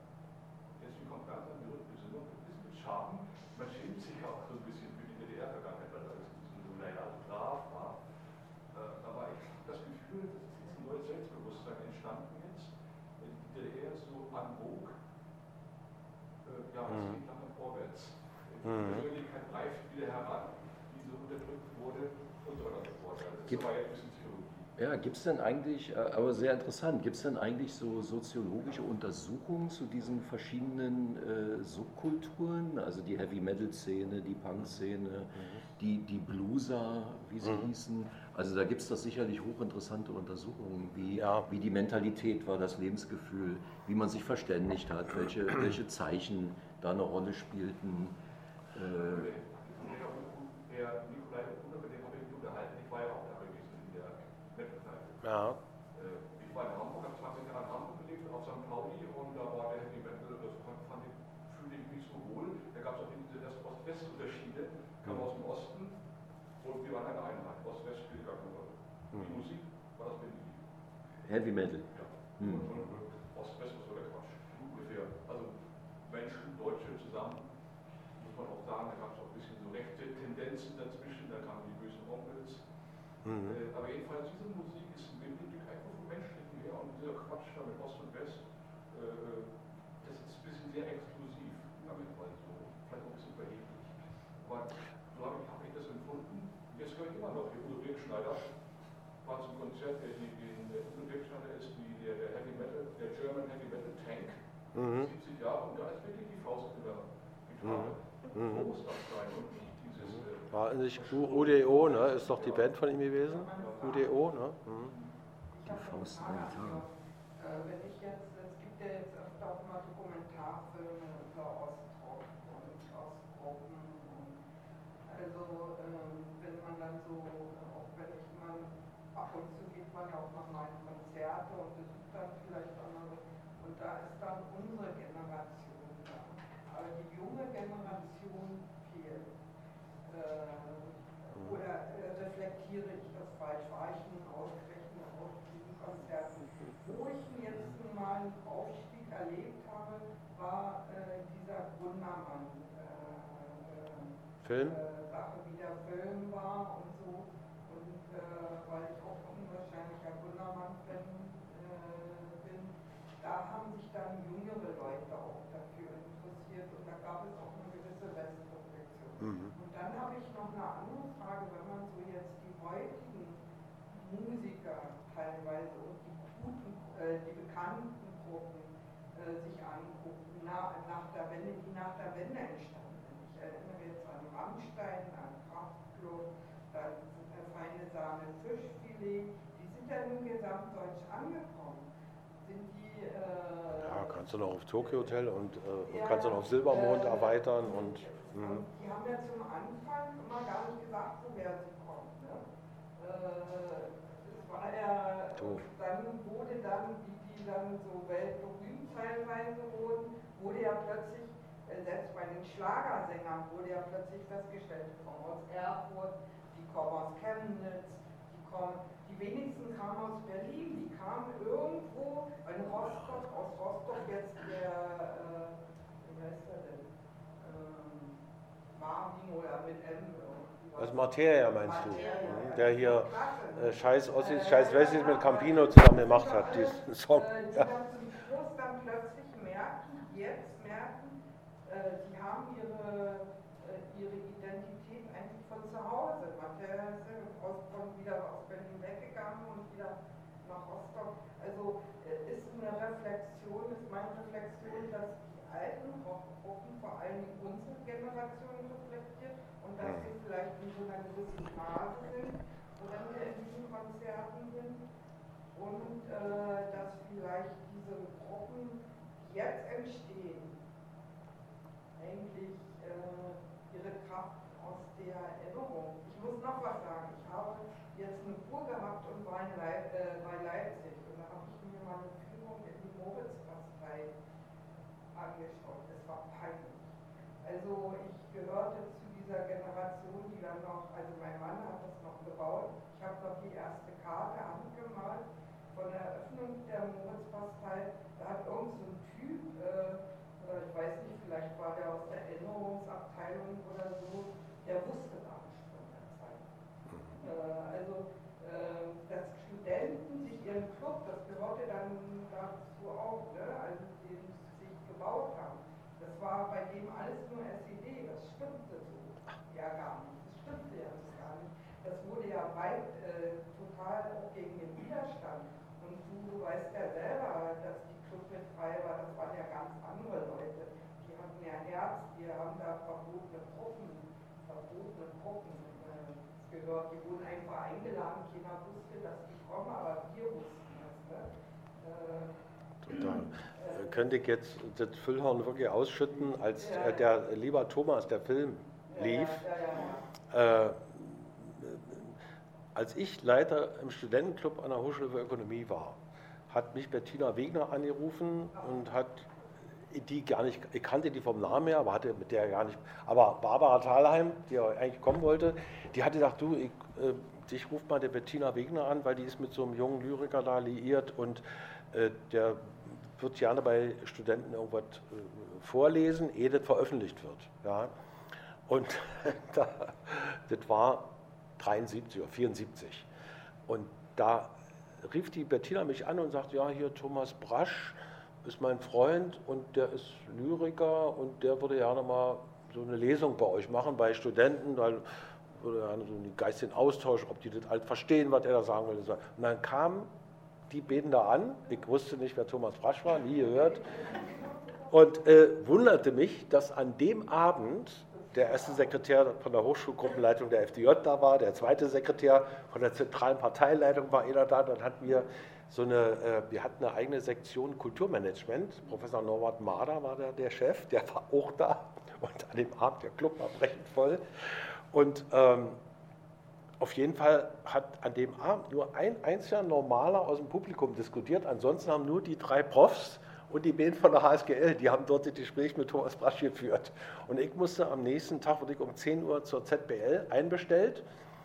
Und ja, und dann saß, kannte ich natürlich den ersten Chef da und den zweiten kannte ich, dann saß noch ein Dritter dabei, den ich kannte. Ratet mal, in welche Abteilung der kam. Und dann haben die mich dann ausgefragt, wie ist denn der Kontakt zustande gekommen? Und fortan, ich habe ja dort das Programm, wir haben ja viele Lesungen gemacht und Diskussionsabende durchgeführt und so weiter und so fort.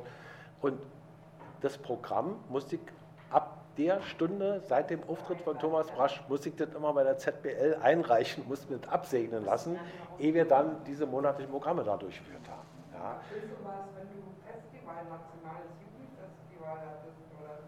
Ja, also, aber ich, also, also jetzt müsste hier noch, weil deine Frage ist ja völlig berechtigt, diese Gruppen, wie wurden die eingeordnet, wurden die, was hatten die für Merkmale, welche Signale haben die ausgesendet? Also es gab das Zentralinstitut für Jugendforschung in Leipzig. Und die haben wirklich all das untersucht, die Ergebnisse wurden aber immer nur ins Büro von Kurt Hager geschickt und dann hat vielleicht auch mal Krenz und Aurich eine Kopie davon gekriegt, aber mehr nicht.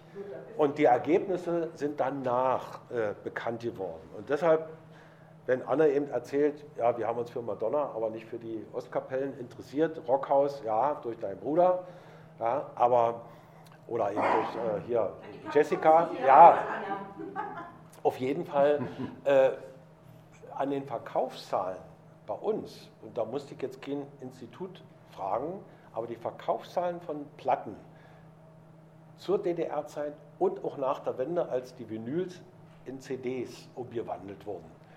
Da lässt sich ganz klar absehen, das ist eine Band der siebziger Jahre, das ist eine Band der achtziger Jahre. Also äh, die Verkaufszahlen, die näherten sich asymptotisch der Null.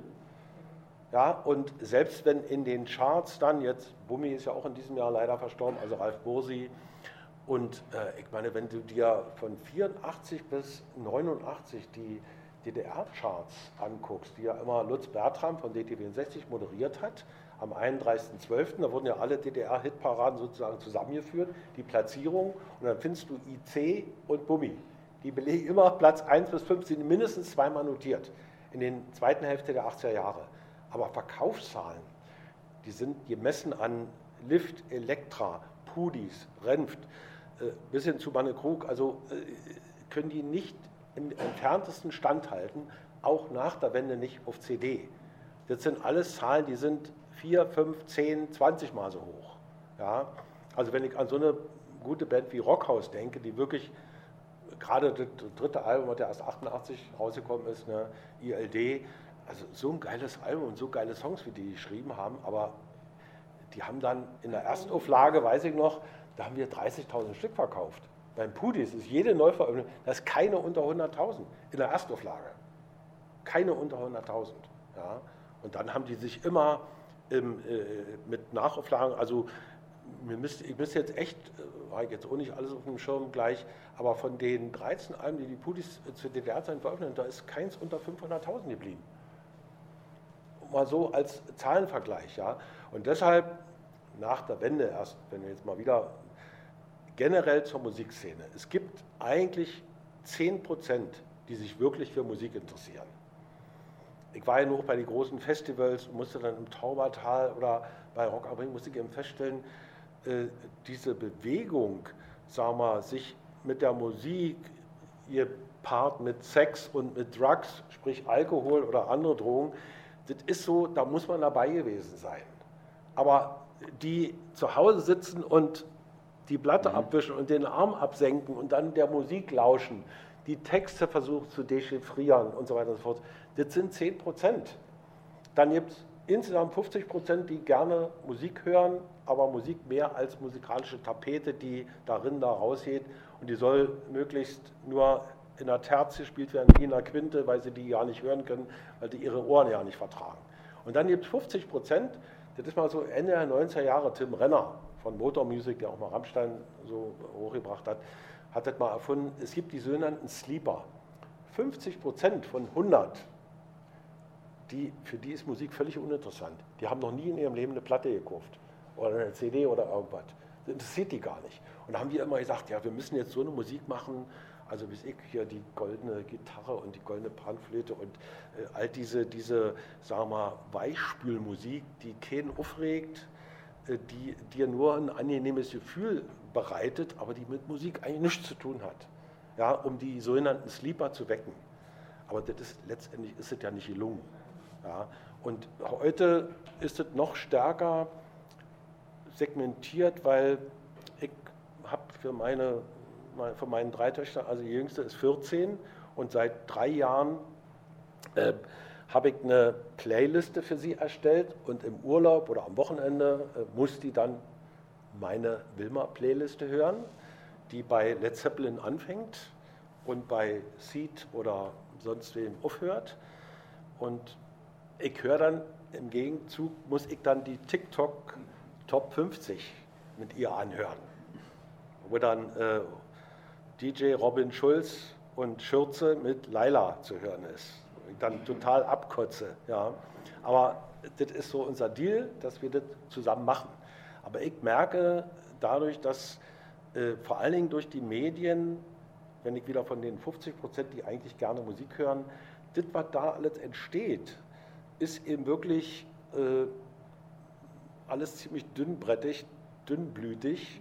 Und das ist für mich, da ich ja nun schon ein bisschen älter bin und mit einer anderen Musik groß bin, das ist für mich keine geile Musik.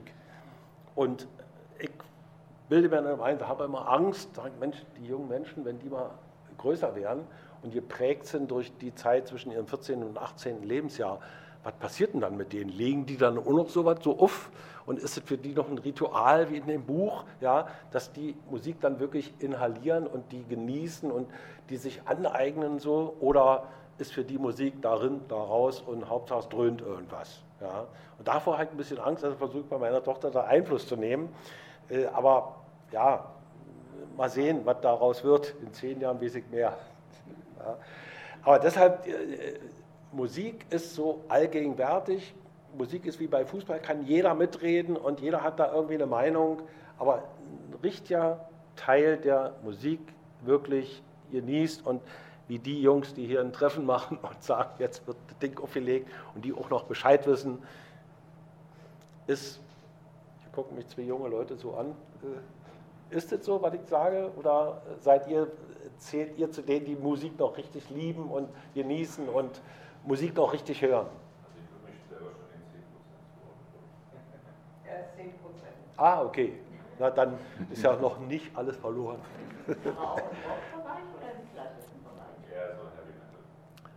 Wir müssen mal ganz kurz noch zum Sex kommen. Das, jetzt im Buch, im Roman.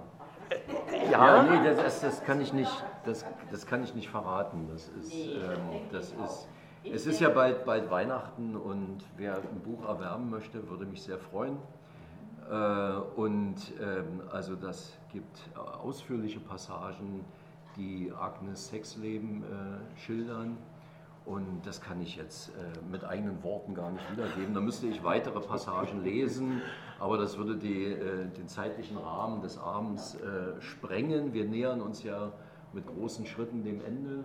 Aber mich würde mal ganz kurz noch interessieren, also ähm, wie verkauft sich das Buch? Also interessiert das auch Wessis oder ist das eher ein Verkaufsinteresse? Ja, das ist schon mehr, äh, das landet schon ganz be besser beim Ostpublikum. Das kann ich nicht anders sagen. Also das ist jetzt schwer für mich, ein Gradmesser im Moment äh, zu finden oder zu haben. Ich lese das so an den Lesungen ab, die ich habe. Die finden ähm, meistenteils also im Osten statt. Mhm. Ähm, und da äh, gibt es äh, kaum einen Flecken, den ich jetzt nicht beackert habe mit, mit Lesung und so. Ähm, viel Rundfunk, viel Rundfunkinterviews. Das Buch ist auch im Rundfunk gelesen worden von Peter Kurt, M D R. Und dann nehme ich an, dass es viele gehört haben. Die haben dann auch immer so Musik eingespielt, die haben mhm. das gestaltet. Dann, mhm. Also es ging ein bisschen übers Hörbuch hinaus, schon einen Hauch in Richtung Hörspiel mit eingespielter Musik aus mhm. der Zeit. Und das ist bestimmt dann äh, unten im Sendegebiet M D R äh, gehört worden. Und im Westen äh, deutlich weniger. Ich habe keine Verkaufszahlen, ich kümmere mich darum nicht. Irgendwann kriege ich ja die Abrechnung, dann weiß ich Bescheid. Aber es ist schon leider so, wie ich mutmaße, dass ähm, dieses potenzielle Publikum, das ich mit dem Buch habe, auch kein Lesepublikum mehr ist. Also diese, zum Beispiel diese Figuren hier drin, mhm. die lesen ja nicht. Und äh, äh, Männer lesen überhaupt kaum noch. Wie mir gesagt wird. Meine Agentin sagt immer, Torsten, du musst Bücher für Frauen schreiben. Denk an die, denk an die Bibliothekarin, die, die dein Buch anpreisen muss und die Buchhändlerin, schreib frauenaffin. Ich bemühe mich ja, ne? Also äh, in zunehmendem Maße, aber ich äh, kann und will mich ja auch nicht verbiegen. Ich habe mir ja mit diesem Buch einen kleinen Traum erfüllt, ne? Also, dass ich in meine Pubertät nochmal herabgestiegen bin und diesen Figuren sozusagen ein Podium äh, geboten habe. Und ich kenne auch eigentlich so gut wie keinen anderen, der so eine Figuren erzählt. Die finden in der Literatur auch kaum statt. Und sie sind keine Leser. Wenn diese Figuren lesen würden, diese plebejischen Figuren, dann wäre das ein Bestseller. Dann würde das, weiß ich nicht, hier Pudi-Dimension haben. Oder hunderttausend, fünfhunderttausend, keine Ahnung, ist, ist aber nicht. Also es ist sowieso schwer mit Literatur. Das ist noch ein anderes Thema jetzt. Es wird äh, definitiv immer weniger gelesen.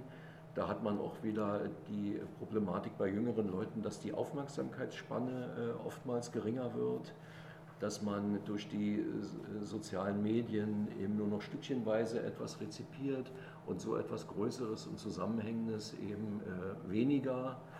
Also das ist auch ein Phänomen. Und insofern äh, bin ich froh und dankbar, dass ich diesen Roman sozusagen äh, schreiben konnte und dass er äh, sozusagen in der, in der Welt ist. Und mal sehen, wie es damit weitergeht. Es ist so ein bisschen wie Flaschenpost versenden, um es mal so zu sagen. Äh, ja, naja, äh, das meine ich jetzt gar nicht negativ oder gar nicht irgendwie traurig oder so. Im Gegenteil, es ist ja auch abenteuerlich. Also ich kriege dann manchmal ein Feedback, wo ich es gar nicht erwarte. Plötzlich kommen Leute auf mich zu. Oder ich, ich, irgendein Brief wird an einen Verlag geschickt oder weiß ich nicht, irgendwo taucht eine Rezension auf, mit der ich gar nicht gerechnet hätte. Also es ist ein Leben äh, und, und mit, mit, mit Veröffentlichungen, die natürlich an die erfolgreiche Musik nicht heranreichen. Ja, das ist aber, das darf man auch gar nicht erwarten. Also Musik mhm. ist, ist auch, auch, geht auch viel mehr ins, ins Leben und in die Sinne der, der Menschen hinein, viel unmittelbarer. Also Äh, Literatur hat ja dann auch äh, ihre intellektuellen Anteile der Rezeption und wie gesagt, also wenn du sagst, zehn Prozent sind so derart musikaffin, das erstaunt mich, ich dachte, es wären mehr, äh, aber äh, dann jetzt mal mir die Zahl vorzustellen der Leute, die literaturaffin sind, also die ist noch beträchtlich geringer, aber damit muss man leben, was soll ein Bildhauer sagen, der mit großer Obsession seine Bildhauerei betreibt und ähm, also Qualität vor Quantität. Ja, also ähm, wenn sich Menschen mit dem Stil, mit der Tonalität beschäftigen, mit den Figuren, das irgendwie soziologisch, literarisch einordnen, dann, äh, ähm, dann reicht mir das auch aus, wenn das gar nicht so viele sind. Wenn die Qualität der Rezeption so stark ist, dann, äh, also ich habe auch manche Rezensionen sehr gern gelesen, es war fast nur positiv eigentlich. Äh, und dann machen die auch so Querverbindungen zu anderer Literatur, auf die ich gar nicht gekommen wäre, also Fontane, Jean-Paul, äh, John Steinbeck ist ein ganz anderer, große Leseempfehlung, Tortilla Flats von John Steinbeck, amerikanischer Erzähler. Wie bitte? Herr Steinbeck lässt sich aber auch schwer lesen. Ja, finde ich gar nicht. Das ist so, ja, das ist interessant. Das ist so, also Arno Schmidt würde ich sagen, lässt sich vielleicht. Aber Steinbeck ist ja sehr, ist ja sehr narrativ, ja, ist ja sehr, sehr, also und das ist so die Literatur, der ich mich auch zugehörig äh, fühle. Also ich war letztes Jahr in Irland, bin nächstes Jahr wieder in Irland und die Literatur dort, da fühle ich mich manchmal mehr zu Hause als so in der, in der Germanistik-Literatur äh, deutscher Art, ähm, weil die sehr erzählerisch ist, weil da skurrile Charaktere sind, weil, weil es äh, tolle Dialoge gibt, also das, dem fühle ich mich sehr nah. Ja. Das merkt man an dem skurrile Charaktere haben wir ja auch. Ich würde nochmal ganz schnell zum Schluss eine Frage loswerden. Vielleicht ist ja so unter euch ein Bescheidwisser, weil vorhin, Birgit, du hast es, glaube ich, angeregt, äh, wie, wie kommt es, dass äh, sich zu D D R-Zeiten äh, ja, sich keiner für den Ostmusik interessiert hat und eher die anderen Sachen. Ich glaube, es hat auch was mit so einem Kindheitsmuster zu tun. Also unter dem Motto, das, was verboten ist, ist spannend. Ja. Und je mehr reglementiert und verboten wurde, umso spannender wurde, das und das zu machen, ob nun Punk oder Heavy Metal oder das. Aber ähm, ich frage mich, wie äh, das heute ist, warum die Leute äh, sich mehr dazu hingezogen fühlen. Ist das, weil äh, uns gesagt wird, ich erinnere mich an eine Diskussion gleich nach der Wende bei uns im Elternhaus, ich habe zwei Brüder, drei Jungs, und haben dann, Vater war Staatsfunktionär, dann so zur Rede gestellt, warum hast denn du die ganze Scheiße hier mitgemacht? Ja. Und der dann letztendlich aufgegeben hat gegen unsere jugendliches Aufbegehren, ja, soll ich mein ganzes Leben in Dreck schmeißen, soll ich sagen, ich habe die vierzig Jahre, da war der, mein Vater ist fünfundzwanzig, der ist vorher fünfundzwanzig, da war der, zur Wende war der, ich sag mal, fünfundfünfzig, war knapp sechzig. Ja. Und da, ja, soll ich sagen, ich habe alles, mein ganzes Leben war bisher Mist und meine Ideale, dass ich mal hier einen guten, gesunden oder ehrlichen Sozialismus haben wollte, das war alles Mist. Die ganze Idee war eigentlich alles Scheiße. Soll ich das vor euch sagen? Seid ihr dann zufrieden? Haltet dann endlich die Klappe. Ja. Und äh, wo ich dann sage, ja, Maschine hat mir erzählt, die Puhdys haben ja offiziell neunundachtzig aufgehört. Also die haben ihre Abschiedstour und das hatte mit der Wende nichts zu tun. Ja, alle denken immer, naja, die haben aufgehört, weil Osten wollte keiner mehr. Und da hat er ja wirklich Pause gemacht. So, und dann sagt er, zweiundneunzig war der an der Tankstelle bei sich und äh, kamen drei Glatzen auf ihn zu. Und er sagte schon, oh, Maschine ist ja auch ein bisschen ängstlich. Und er sagte, jetzt kriegt er auf die Fresse. Und dann haben sie gesagt, hey, was spielt denn hier wieder? Und das war so für ihn der Punkt, dass die dann eben ab dreiundneunzig, ich habe das ja auch gemerkt, als ich dann nicht Vertriebsleiter, sondern Amiga-Chef wurde, dass diese Rückbesinnung hat uns ja vierundneunzig, fünfundneunzig bis neunundneunzig, dann so die ersten Napsters mit selber brennen und so weiter kam. Wir haben ja Umsätze ohne Ende gemacht. Ja? Und Stein hat ja damals immer, hier, guck mal, unser Ossi hier, was der hier macht mit Amiga unter dem Dach von B M G, also Wahnsinn. Ja? Aber äh, ob dieses Gefühl, äh, ich muss mich für mein bisheriges Leben entschuldigen, muss das verteidigen, will auch dafür meine Anerkennung haben. Äh, ob das auch mit einem Ausschlag gibt, dass ich sage, ja, ich interessiere mich jetzt hier für die Musik, weil die hat mich begleitet. Und letztendlich manchmal unbewusst. Liefers hat man auch, ich habe ja mit dem zwei Platten gemacht, äh, Sound, Soundtrack meiner Kindheit, wo er eben äh, mit seiner Band aus Hannover hat er eben so Puhdys und sagt da, als wir die Songs ausgewählt haben und er dann gesagt hat, ja, na, den würde ich machen, den würde ich machen, hat er gecovert, ja. Ja, wie kommt denn das, dass ich die Texte alle aus dem Stand mitsingen kann? Ja klar, hat er bei seinen Eltern gehört, im Elternhaus, und unbewusst ist das dann hängen geblieben, er konnte das halt auswendig, ja. Ich musste bei uns immer zu Hause Brecht hören und konnte eine kleine Mahagoni immer mitsingen, ja, weil mein Vater so ein Kulturmensch war. Aber äh, ja, das ist so. Und dieses Phänomen, das berührt mich immer wieder. Und ich frage, wie, wie kommt das? Ja? Da gibt es ein Buch, die kennst du bestimmt, Valerie Schönjahn heißt die. Die ist jetzt so bei der Zeit so eine, und die hat ein Buch geschrieben, ja, ja. Die ist im September neunzehnhundertneunzig mhm. geboren. Mhm. Und kommt aus Halberstadt und ihre Eltern und ihre Omas und Opas und Tanten und Onkel, die wohnen also im Großraum Magdeburg oder so. Und die hat eben das Phänomen, dass sie selbst auch, äh, obwohl sie mit dem Osten, mit der D D R absolut nichts zu tun hat, fängt die aber an, bei mhm. anderen, wenn sie mit äh, Westmenschen da äh, diskutiert, fängt die an, den Osten zu verteidigen, obwohl sie den Osten ja nicht kennt. Aber allein durch die Erzählung zu Hause und aus Solidargefühl ihren Eltern und ihren Großeltern gegenüber und Onkel und Tanten, fängt die an, alles zu verteidigen.